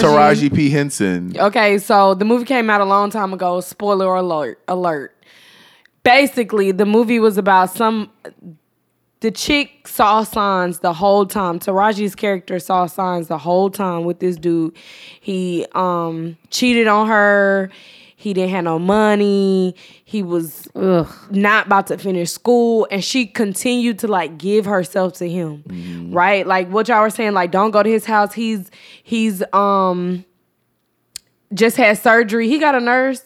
Like i think that what i'm trying to get at is in the movie she never took responsibility for the role she played in that relationship like ever. And then it got to the point where he they divorced he married somebody else within like three months.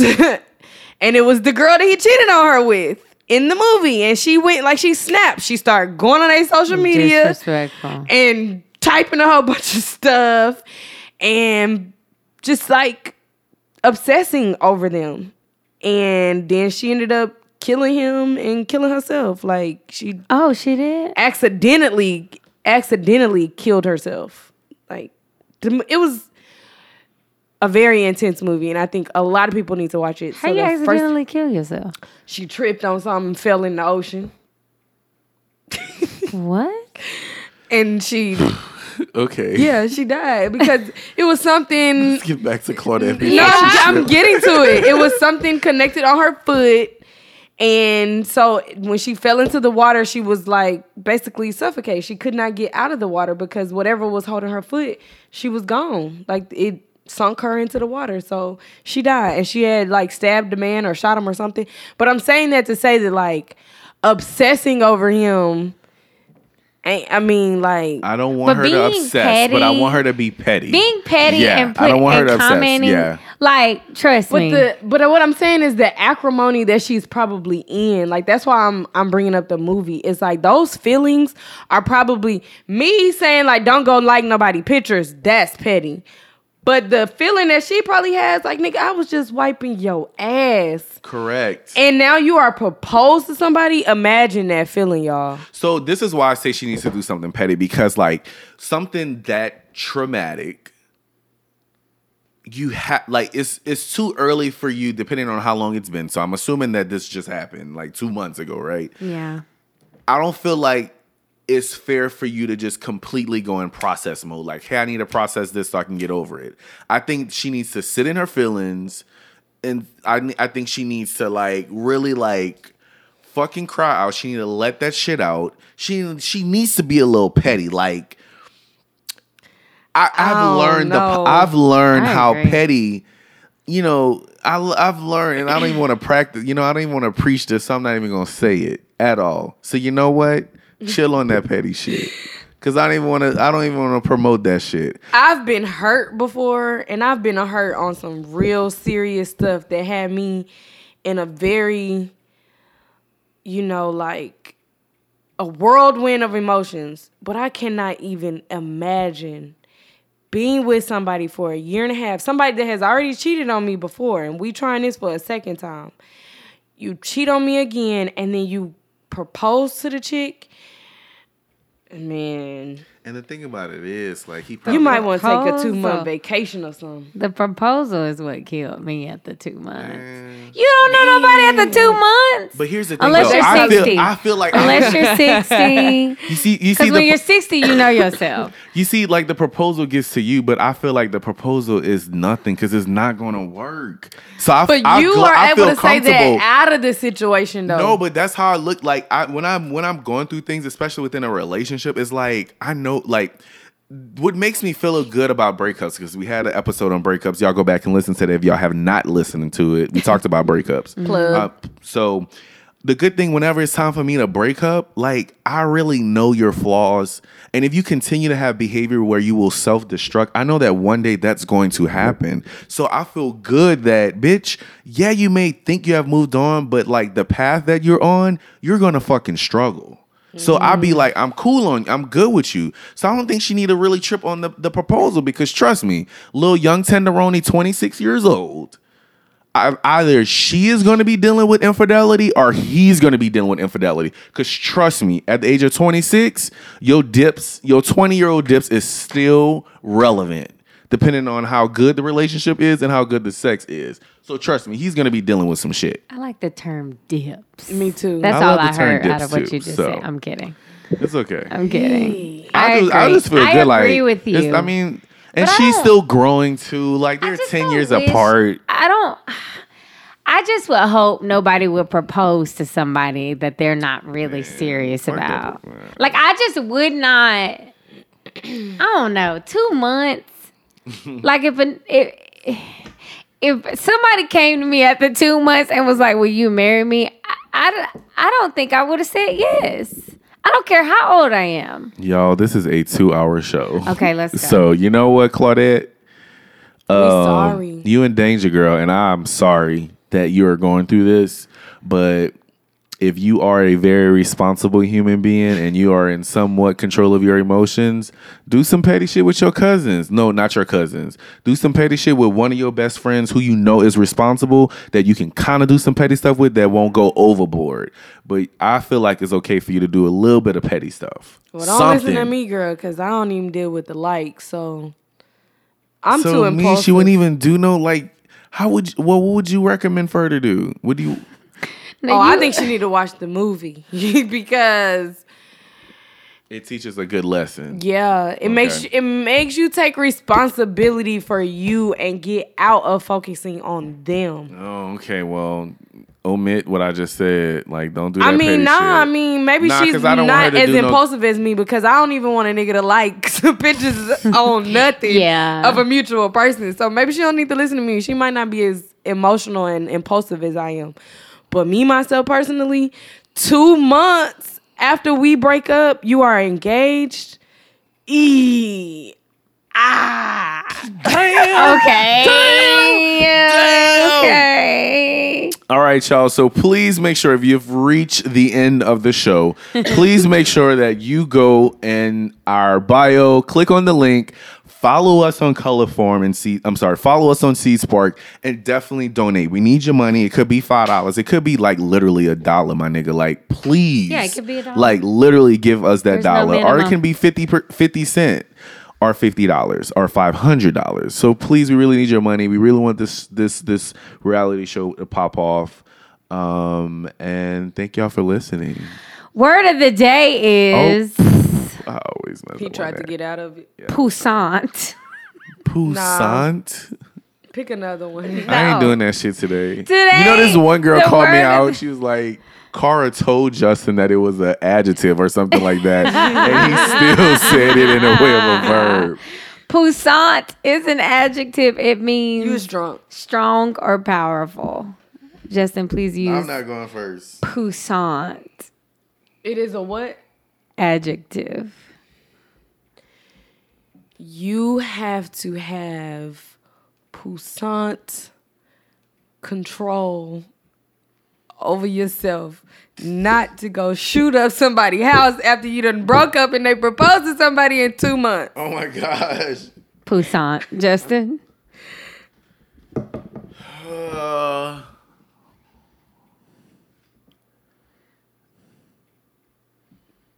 What is it again? Like, what's the definition? Stronger, powerful.